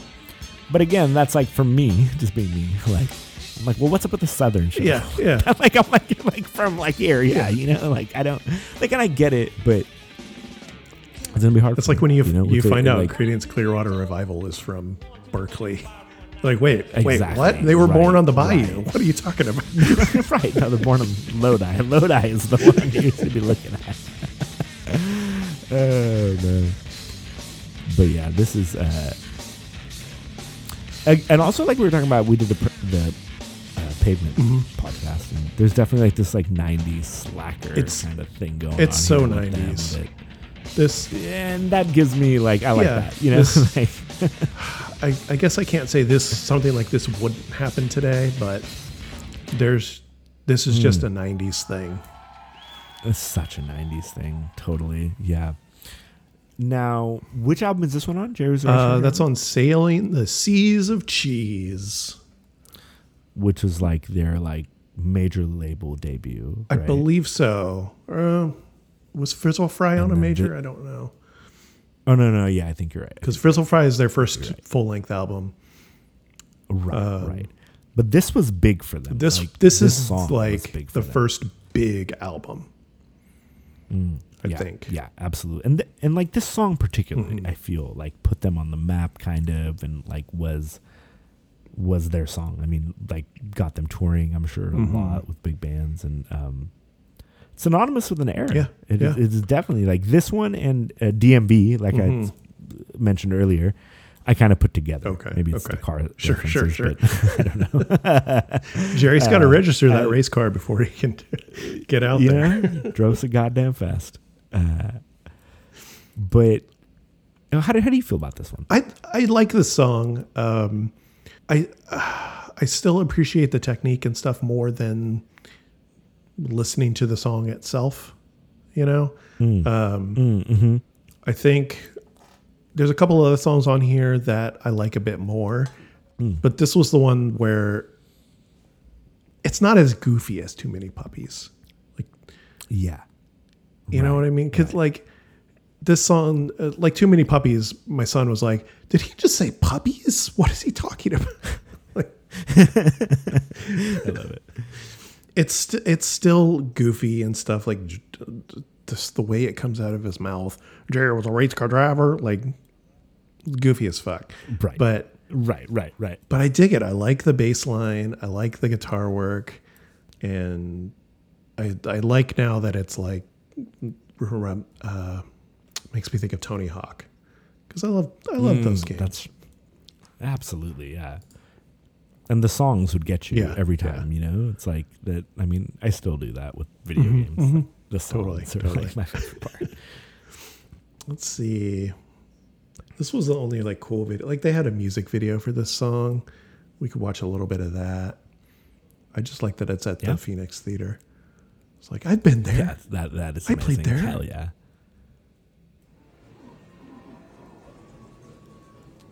Nachos. Super goofy.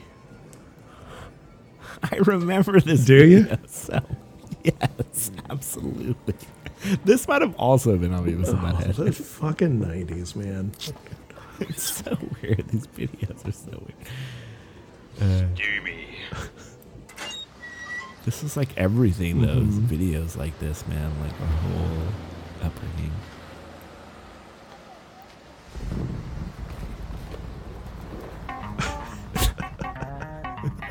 no. Like, what's even the point of that? Uh, you don't even come back to it. Like you, you just see the the nachos on the ground, but you don't come back to that guy at all. You just get Les Claypool in his weird outfit. This is a weird look for him too. Like, without the without the goatee Yeah. or the beard.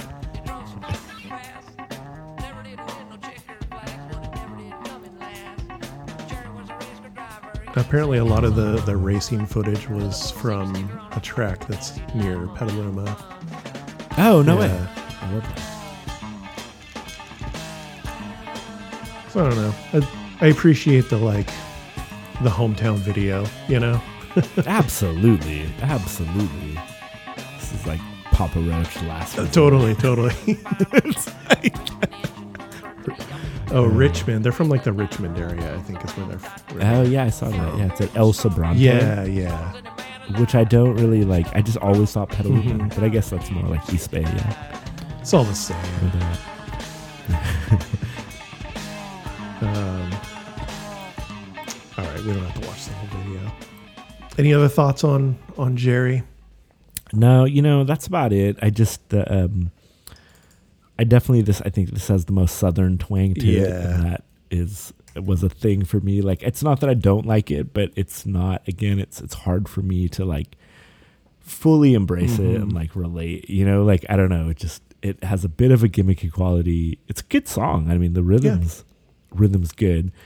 And I see why so many people are into it, of course. Um and I know we'll talk more about nostalgia because that that's a big part of all this, you yeah. know? That's a big and it's hard when I think about we talk about like this was my band or it wasn't, Mhm, you know? mhm. Like I liked Rage Against the Machine, Yeah. you know, and I'm sure you could like somebody could pick it apart, yeah, you know yeah, what I mean, and be like, "This is so corny" or whatever. but uh, yeah, I, I think that's that that's a big part of it for me. It's just it, it's never really struck me, but I definitely respect this one. I definitely respect this song. Well, let's move on then to our next song, uh, Harold on the Rocks, or of the Rocks, Yes. of the Rocks. It was a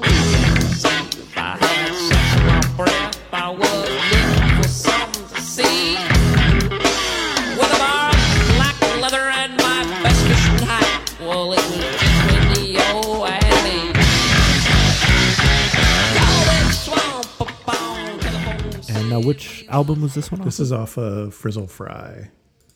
Ah, I gotcha. Now, for me, I I really like this song. Yeah. This was my favorite song. Oh, okay, Out of the playlist, actually. Yeah, I'd never heard it, and I think that was maybe part of it. Mm-hmm. Sure, sure. So I didn't really have. I wasn't colored, you know, um, by my perception of it coming in. I like this one. Mm-hmm. Yeah. this is maybe it's more accessible, I think so, bit. yeah. but it's funky. I like the bass in this. I more like the bass tone. Like I, like I, you know, like it makes me want to like like bob my head. yeah, like, yeah. And like a lot of the other shit doesn't. you know what I mean? Like Totally. fa- like it just like I don't like it doesn't like it doesn't have that actual rhythm. Yeah, I yeah. kind of like you know. But this one, it, it did. It has a bounce and like it's funky. It's very funky. It's I feel like it's more straightforward than some of the other songs. Yeah. Oh, the yeah. I'm not a big fan of the bump bump bump. The,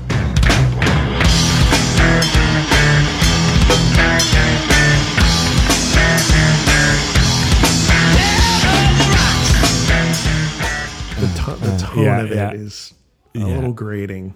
It is a little, yeah, it's a bit strident. Uh, another one about the another thing about this song, though, I will say, I really like the I like the lyrics for this. Oh, song. really? Yeah. Probably the most out of all the other songs okay. that we did on this playlist, because I like how the lyrics are weird as fuck, don't really make sense, but like you can follow the narrative. You just he's on a bender with this weird dude he's never met before, right? And like they're friends, and then they go uh, see Schoolly D, which I thought Yeah, was yeah, yeah. because I love I love Schoolly D. like that's like real Philadelphia hip hop Yeah. shit, like from the eighties. Uh, now I like the I lyrically much more my cup of tea than like too many puppies Sure, sure, sure. or uh, even Jerry, Yeah. where it's like too many puppies is like too heavy handed with like the symbolism, Mm-hmm. the war stuff, and Jerry was a race car driver is too irreverent. Sure. uh, but this is like irreverent, but like clandestine. Like you, who knows? Yeah. Like I like more open ended things lyrically, and I, I I found myself really gravitating to the song Sure. out of the five Okay, and okay. being like, this is kind of the one I like, and uh, the one that made me want to hear more Okay, in a weird way. You know, like oh, Very What, cool. what else could they do? Yeah. Awesome. What were your thoughts on this one? This one honestly is was kind of skippable for me. I think because of the Gotcha. bump bump bump, mm, it kind mm. of rubbed me the wrong way. Like even too many puppies, like is goofy as hell, but I could still kind of get into it a little bit. Mm-hmm, mm-hmm, there is a mm-hmm, lot of cool guitar stuff that that happens in this song, though. So This one's definitely more like noodly. Yeah. like they're like they're showing not showing off, but like it gets a little jammy. Mm-hmm. Yeah. you know, at times. Um, which generally isn't my favorite thing. I'm not like a big like jammy Mm-hmm. Yeah, yeah, kind of yeah. like thing guy, but uh, this is somewhat controlled. It, it's definitely like a period piece too. Sure, of sure. like music from this era. All of this like, is just a glimpse of the 90s, man. It really is. And I think, look, I think part of that is the draw for me. Okay. Not just the nostalgia, but like the the purity of it in a way. Yeah. That, and maybe we're being like old guys, but like, what like, there's something about it that's like pure where ah, I don't get that sometimes with the new music. Totally. You know, Totally. Yeah. um, I don't want to go too down a rabbit hole, but like I just watched the like David Letterman, Billie Eilish. Oh, like, the David Letterman the interview thing. Billie oh, I Eilish. want to watch that. Yeah. I haven't watched that yet.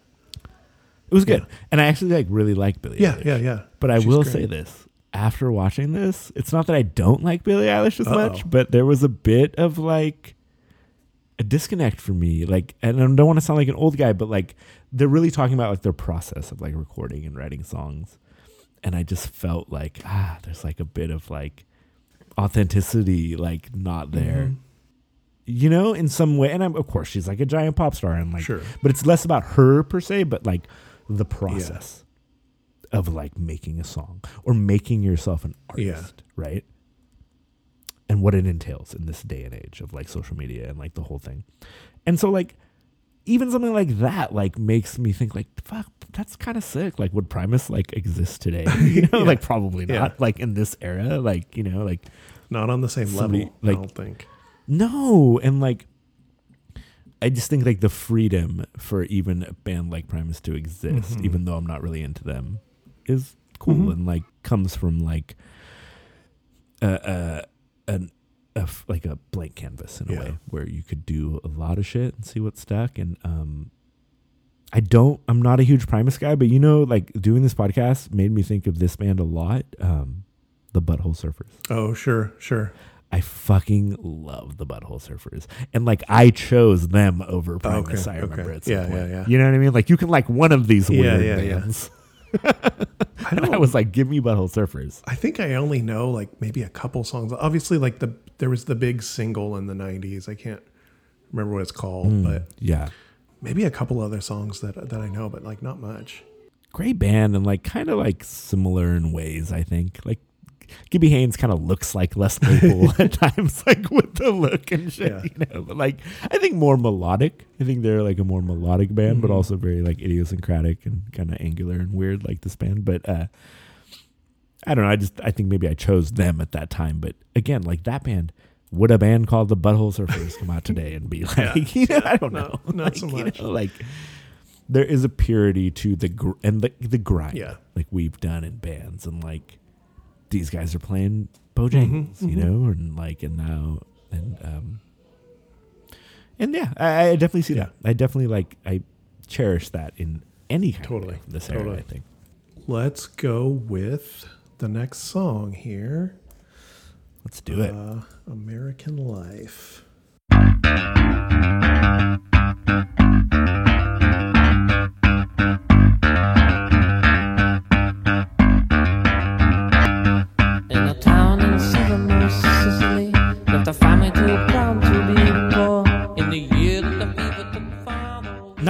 Album is this one off? This is on the Cheese album as well, so 91. Hmm.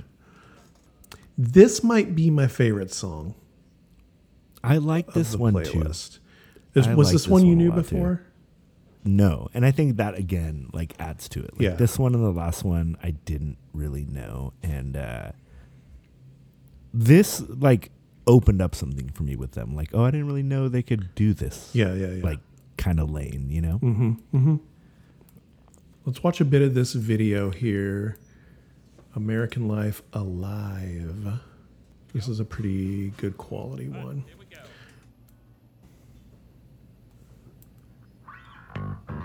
The his method of playing this one kind of blows me away because he's like his his strumming hand is just like doing this like It's casually such a up and down rhythm. But his his fretting hand is just kind of going all over the place and it's i don't know it's i've never seen anyone play bass the way he does and i don't know it's very cool I, you know, we were talking earlier about like math Mm-hmm. and like I, I'm not a huge like I don't know the entire like Sure. mythology and chronology of how it came about, but I this band's gotta be an influence, right? I mean, I I would not be surprised. especially to some of the bass and stuff. I mean, mm-hmm. they just it's very idiosyncratic. It's Yeah. very like not your normal tone or sound. Yeah. it shouldn't work. it shouldn't work. I mean, I think that's a big thing with Primus. It just it's not supposed to work. You know what I mean? Yeah, yeah. He doesn't have a great voice. He sings very strangely. he, it's just very strange. Uh-huh. like, but it somehow works. Yeah. know? it somehow works. Obviously, with their fan base. And It works really well. They were extremely influential uh, on bands that aren't as good for the most part. Um, I don't know. I feel like every late 90s nu metal band was a fan of Primus. absolutely, yeah. Look at his pedal board, even Yeah, sparse. it's I mean, there's not a very- lot yeah. going on. He's got a Strymon Blue Sky, which is Oh, yeah.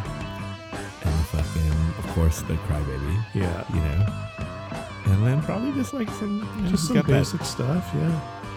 He's got some MIDI something going on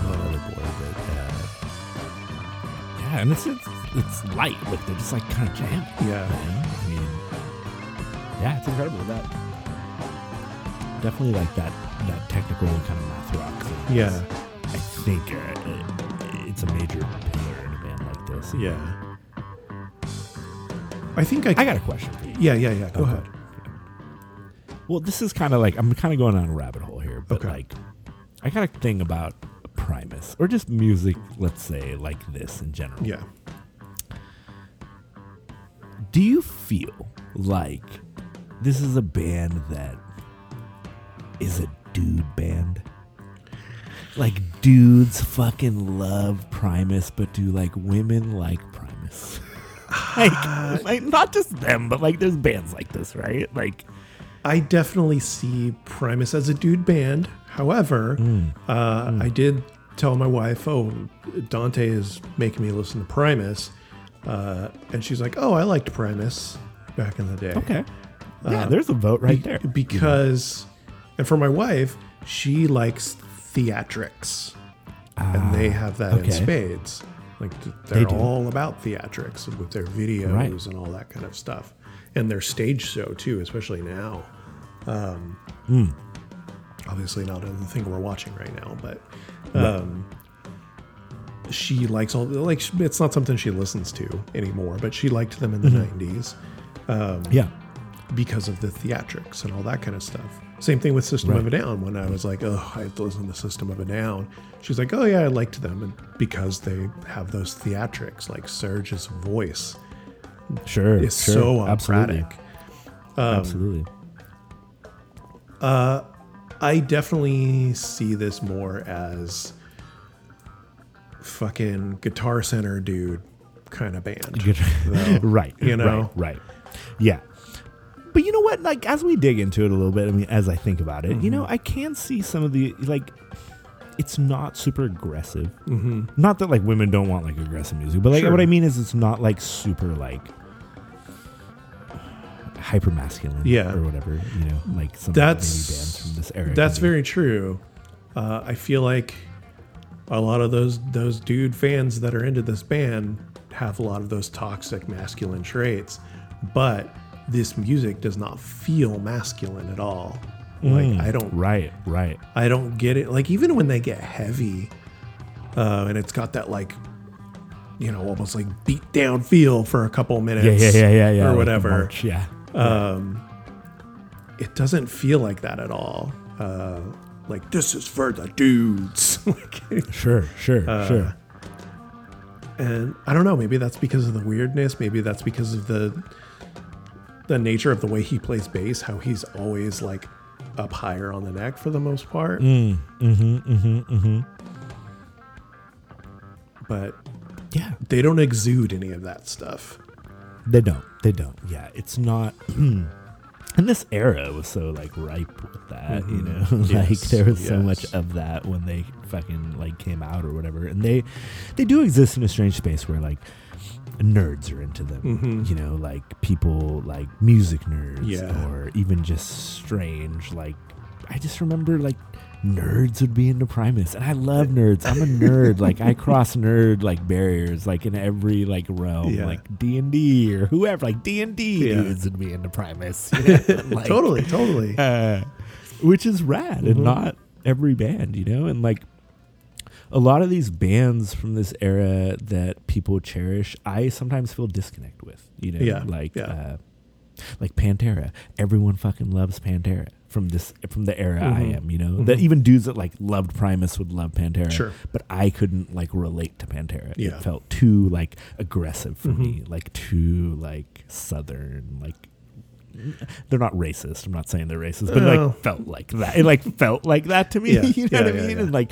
and even sometimes a band like Metallica or Mhm. like Megadeth or this metal in general can feel uh, foreign to me. Yeah. Like, Yeah. And this this is more accessible to me, like as a listener. Like, yeah, no, Yeah, yeah. I, especially as I've gotten more and more into metal, I don't ever go back to. I mean, rarely. Occasionally, I do, but like I've not gone to like, oh, I'm going to listen to Pantera and Slayer. Uh, I haven't been able to get into that kind of stuff. I haven't tried with Pantera or Slayer because there's there's too much like like racist iconography in there, yeah, and they've yeah, got yeah. a lot of shitty, shitty, shitty fans sure, sure. that kind of yeah. ruins a lot of that for me. The fans of Primus is kind of one of the turnoffs to it for Mm. a bit because it's when it gets like super guitar nerdy. Yeah, Even though I, I do appreciate that kind of stuff, uh, I don't know. Some it's also a little off putting at the same Sure. time. Yeah. you know. A- hundred percent. I'm the same way, and Mm-hmm. I don't like. I love guitar. I love guitar playing. Mm-hmm. I'm a guitar nerd. You know what I mean? But like, and I'm a rhythm. Like I like rhythm. Like my favorite's like Keith Richards. That's Yeah, like the greatest guitarist ever. That's what I think. You know what I mean? But like that. Even that aside, I don't like uh, too much like. Uh, kind of self gratifying guitar playing and, Yeah. you know guitar playing for the sense i don't like anything for the sense of technicality Sure, sure. that's one thing I think I should, we should point out. Is like, I'm not gonna like Primus just because he's fucking good. totally. You know what I mean? Totally. I'm not gonna like Geddy Lee because he's fucking good. You know, or any of these people. Like, it's not gonna be enough for me. Yeah. You know what I mean? Yeah. Like, I came from skateboarding where it's like, it doesn't matter if you can do every trick. You know, Mm-hmm. like there's guys who can do every trick or gals who can do every trick, but it's like you gotta have some style, you gotta have some like substance, you gotta have some like uniqueness. Yeah. You gotta, you know, like it's more about that to me. And um, I'm the same way with like rap. Mm-hmm. Like I'm, I'm an MC. I'm a fucking rapper. I fucking rap. You know, I battle people, good people. I've lost. I've won. I've lost. You know what I mean? Uh, I'm not a, like an Eminem guy. I've never been Mm-hmm. a big fan of Eminem. I recognize all his talents Sure. for all the world and like everything that he's like done for like that like hyper intense lyric lyricalism or whatever Yeah. but I don't like it, and I don't really think it's like it's a net good for hip hop. You know what I mean? Like I don't think I definitely don't like when the when the when the idea gets binary about like talent and Sure. skill and stuff, and like that is what makes you great. You Mhm. know, like it's not what makes Les Claypool great. Well, you know what makes him great is is the intangibles and him doing something weird, Yeah. doing something Yeah. that was uniquely him. You know, Yeah. and that is very admirable. And he would be uh, all the greater if he just didn't sing like that. Right. right. it's hard. He should have rapped. He, He should have been rapper. rapped. He should have really started nu metal. He, I know for sure. Um, what do you think this song's about lyrically? This song's pretty like out of all the songs lyrically, this one is pretty like they're getting bigger and deeper. and Yeah, bigger it seemed to be from what I read, and uh, there was a couple little notations on on Genius, just about like how people you know want to come to America, they get the American life, uh, and it's Mm. going to be so much better. But it's actually really fucking hard, especially when you're, uh, you know, immigrating here. You really, really have to start at the bottom. Um, it's hard for immigrants. It's hard for the poor and underprivileged and stuff like that. And that's kind of what it seemed. What I gathered from the lyrics is like these different glimpses of different people and living in America, that kind of thing. Yeah, no, I, I really liked it. It Mm-hmm. kind of spoke to me, and it was like not heavy handed, Yeah. but like done well. You know, Yeah. like I think part of being a musician is like knowing your audience, Mhm. like knowing what you can do and like how you should do it. You know, Yeah. And I think Primus is probably really, s- and less particular, is probably really smart about that from Mhm. from the beginning. Like, hey, this is what I want to get some of my ideas out, but I'm gonna do it in like a way that's like still will appeal to my fans. Yeah. Yeah. you know. Mm-hmm. Mm-hmm. And uh, yeah, the, this is good. This is definitely it shows their range. Yeah. it you know it didn't fully like pull me in. There's Totally. the same stuff going on that bugs me about the other stuff. Yeah. uh, that I can't like fully grasp onto, but it's probably more of a taste thing at this point. And and you know maybe by this song on the playlist, you start to see like Mhm. oh it's more of a taste thing. Yeah. I don't really like. I appreciate these guys, but I just don't. It hasn't. It's not my taste. Yeah, yeah, totally. Let's do our last song. Uh, Yeah. Mr. Krinkle.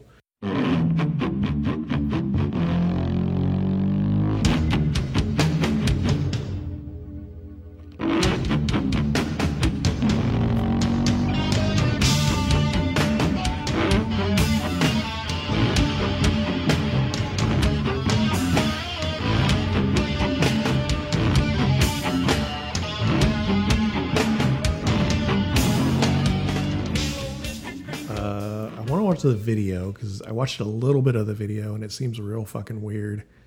Um, I sort of remember it from Beavis and Butthead. Maybe, maybe. Okay. Um, there actually is a video. It's only it's a couple minutes long, but it's it's uh, Beavis and Butthead watching Primus. One of them's DMV and one of them is My Name Is Mud. But Yes. Okay, that makes sense. I want to watch a little bit of this. We don't have to watch the whole thing because I really want to watch the Beavis and Butthead. Yes. what did you think of this song? Man. All right. So this one this is my least favorite Yeah, out of the 5. yeah, And this was like they lost me again. you know, like they had me. I was there with the last Yeah, one. yeah. With this with the American Life one. Like I was there. And then I was like, they lost me again with this one. This is pork soda Yeah, era, yeah. I'm assuming. pork, pork soda. Yeah, this is just circusy. A bit to too, me. bit too much. a little too theatrical, Uh-huh. circusy for me. like, okay, when we did Pavement Uh huh. and the the the talk sing for you, Yeah. sing talking, Yeah. you know, like that was just their thing that kind of got you with Steve Malkmus, and like you were you were getting there, and then he'd lose you again. Yeah, yeah, you know yeah. what I mean? and this was that for Okay, me, hundred percent. Like the kind of like circusy, theatrical, and maybe just me not getting it. Yeah, I'm like, I don't get this one. Maybe. this was definitely the most forgettable for me. Mm, Like mm. going back to the playlist. Like I listened to the playlist quite a few times, and then today I was watching videos, and I started this video, and I was like, "Wait, is this the right song?" And I like didn't recognize Right. it, which is weird. But I have the right song on the Not, a good, playlist. not a good sign. Yeah. yeah. So I don't know. This one might just be a little too odd, and the video's real fucking weird. Apparently, this was all one take, which I guess is cool. That is cool. That is see, I appreciate things like that. You can kind of see them in the background doing. Um, I do appreciate that. I mean, it's just like a little night. It's like nightmarish kind of Totally. like, like funhouse, like horror, like Yeah. and like I appreciate that, but it it's hard for me to take it seriously. Totally, totally. That again leaves me with my overarching kind of question about Primus. Yeah. I like it. I can't take it too seriously. Maybe I shouldn't be. Maybe like I'm looking at it wrong, right? Like I shouldn't be taking it so seriously. Mm-hmm. Yeah, yeah. And trying to like put it in this box, but I just can't kind of can't help it. Mm-hmm. You know what I mean? I kind of can't help it with music. I can categorize things and put them in Yeah, boxes and yeah. It's hard not to. and it's yeah and it's a risk that he's taking Mm-hmm. right that like any musician or artist takes when they're like i'm gonna set myself up to do this thing and i'm sure there's been times where les claypool has been super fucking like god damn it i can't get taken seriously yeah. yeah, you know what i mean like i'm rob fucking zombie and i don't want to be you know what I Yeah, yeah, or yeah. whatever you know like Apparently, Uh, this video I was reading, um, he like put so much effort and and he was really excited about this video, and it got like no Hmm. airplay, and he was very mm. like crushed about that. jaded Yeah. So I don't know. That sucks. That does suck. They came through a time that was like the MTV like Yeah. ran everything. Yeah. Your video was everything. Yeah. Now it doesn't matter. No, I mean in, in a way it's like now it's a different form of video with mm. YouTube. Yeah. Now you got to be on TikTok or whatever the TikTok fuck. or YouTube or whatever. This used to make or break a band. Totally. Like if they got play, if 120 minutes Yeah. picked it up or Yeah. whatever at the time and then it got play and got in the main rotation, Mhm. you know? And that's how we learned bands. Yeah, you a lot that's of how bands. we learned I found out. That's how I learned that. Green Day. Yep. Green Day, Basket Case. I didn't know about Green Day until Basket Yeah. Case, you know. Mhm. And I was in fourth grade, and in that moment, I remember seeing that and being like, "I want to do that." Yeah. Yeah. And in a weird fucking way, like everything that's come since then, like started there. Yeah. Yeah. Totally. You know what I'm Yeah. saying? Like, I wanted to play bass. Yeah. I like Mike Dirnt playing fucking Yeah. I want to play bass, you know. So how many kids saw Les Claypool and saw Mm-hmm. one of these videos we watched today? And like we know so many. You know, all the bassists we played with. Yes, Literally yes. ninety eight percent, right? They love it. And they one of my best friends was a bass player and could play all these fucking Mm-hmm. songs back to front and like that was an achievement in itself Yeah. right? Yeah. Like, oh, I'm I can play. I, yeah, I play bass. I can play like every song on Pork Soda.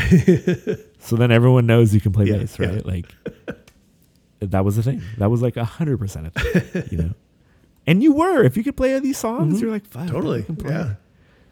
He can only play like Les Claypool, but he can. Play. but he can play them. yeah, yeah, he can play those songs. Oh my god. All right, let's watch some Beavis and Butthead. Yes, absolutely. I'm That's the I'm way to go. real bummed that the audio is going to be so quiet, but we're going to make it work. We haven't mentioned South Park either throughout this two fucking hours. Oh yeah, that's right. They like, do this that South Park theme. That's a good That's theme. probably been. Yeah. It's a good theme, Yeah. and it's synonymous with the show. Yeah. And like, I'm not a South Park like dude. yeah, Uh, I was. Tim would be Tim screaming somewhere about it because he's like, "How the fuck did you get two hours and you didn't say South Park?" Tim is such a South Park nerd. Uh, but that's huge for them too. I mean, in yeah. that, yeah. Let's watch. Uh, this is they watch DMV. Thank you. Uh, this is where it starts for me, right here. This is great.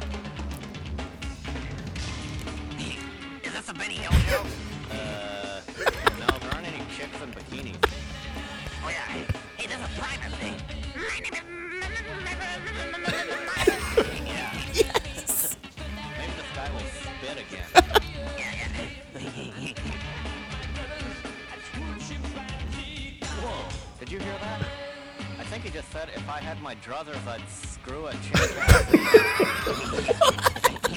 Really?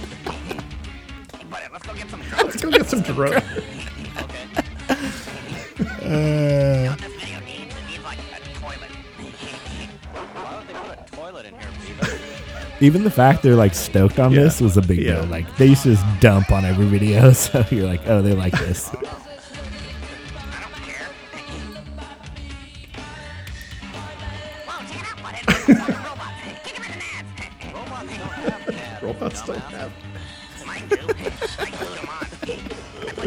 My action figures. Uh, These like BBs and Uh, I just saw today that there's there's a new Beavis and Butthead movie coming out, yes. but they're gonna release the entire series with the music videos. They should just uh, on Paramount. That is amazing. Yeah. I'm Flapping around and stuff. uh, my son. I have a seven, almost eight year old, and he he's never really seen Beavis and Butthead, Uh-huh. but he is absolutely just like thinks it's the coolest thing ever. Hell yeah. And like we watched two minutes, and then he was just doing the Doing laugh. the laugh. We watched two minutes. I had to turn it off. I was like, God damn it. I was like, I thought maybe. And like within two Yeah. minutes, it's like so inappropriate. I'm like, fuck. yeah. I watched this when I was his age, you know, Mm-hmm, whatever. But like, um, I'm super stoked for the movie though, and like, I love Beavis and Butthead. I'm so glad that we ended there. Like, it came full circle for me because Totally. I don't think I've seen that since it was on Beavis and you Mm-hmm, Yeah, know what I mean? yeah. Like in front of a TV where the you click through Hell the yeah. channels, maybe. yeah, it's like, like fucking incredible, man. So good. Uh, any any uh final Primus thoughts for you? you know, doing this was really fun. I'm uh, once again honored just to be here. I feel like uh, super stoked to have me, and uh, this was interesting because I didn't really know how to approach it. Mm-hmm. But I think my final thought for this is that um, I didn't want to dunk too much on this band Sure. because I don't actually hate Yeah, them. And yeah. at the beginning, at, at first, I was like, "Fuck, I don't want to do this." Like. It wasn't that I hated this band. It's just like I knew this band, Yeah, you know. yeah. And I was like, I don't fucking like. Not like I'm like I don't know what more I can get out of this, but honestly, like number one, I feel like I like the band more, Mm-hmm. and number two, I'm really solid in. Everyone should just like what they like, Sure. and just it's okay to like what bands you like, and us being from this era, like you could go. It's a coin flip, Yeah. right? Yes. You could love the Red Hot Chili Peppers or be just derided Yeah. in your social circle for liking the Red Hot Chili Peppers or uh, Rage Against the Yeah. Machine or you know like uh, or Primus Mm-hmm. or fucking. Maybe even you're getting crazy and, and you liked Korn. Maybe you liked Sure, Korn. sure. Maybe you went through a life, life is peachy. you had it. You bought it. You had all the records. Maybe you liked, uh, you know, whatever it is. Maybe, maybe you liked Britney Spears Sure, or whatever sure. it is, and and you're just gonna own that and hold that. And it might not make sense to everyone, but it's gonna make sense to Yeah, you. And, yeah, and I think it's a beautiful thing. Totally. Absolutely. Yeah, I don't know. I don't know if I'm going to dig deeper or not.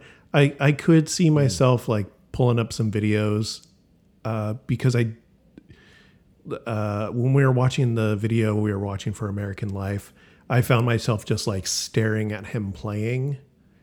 So like I, I totally, could see myself just watching some videos of them playing live and just kind of like looking at the way he plays bass and trying to see what pedals the guitar player has and you know shit like that. Totally. I kind of want to see them. Yeah. at the memorial. Yeah. like that sounds kind of Yeah, awesome. I- they're doing a Rush uh, album, which is kind of cool. They're like playing a, a Oh, whole that's Rush right. album. Um, I I wish Battles. I saw that on your Facebook. Yeah, yeah. Somebody, had commented that. and even just like like their comments Mm-hmm. like i was like okay i get it like Yeah. they're like i'm fucking i'm a ride right Yeah, now on Danny's yeah. comments for primus like i felt that you know? i was like i could do that for a Hell yeah. like 100% just like i'm a ride in the comments i don't care i don't care uh, and that was cool and that that alone is cool and shows like the nostalgia factor It was it was very cool to see all the comments. Uh, if anyone commented that is listening, thank you uh, for your input. But yeah, I don't know. It was fun um, to listen to this band. I'm still mad at Dante for making us do this, but I I like um, making him still be part of this podcast, even though he's not. I love that. That's amazing, man. I'm glad that he got to uh, put it down for the podcast, even far Yeah. away. Throw you a curveball. Next time you come back, we're gonna have to do a, a band that's not from the '90s. Yeah, very. Yes, absolutely. Like as modern as possible, Yes. or as old as possible. exactly, exactly. Yeah. But yeah, we'll have you back soon for sure. I I still gotta come up with a list for you, so I'll I'll start thinking about it. Absolutely. Yeah. Thanks for having Yeah. me, as always, and you know all your listeners, you guys, even hanging in there, tuning Yeah. in. And, uh, I'm I'm super thankful to be on here, and I'm glad you got me inspired, man. I want to Hell yeah, I want to do this again and keep doing it. And uh, yeah, I love it. Thanks again. Sweet. Have me on whenever. I'd come on. be honored. Thanks, everybody. Thanks to Lush. Uh, I guess thank you, Dante. bye bye, everyone. Bye.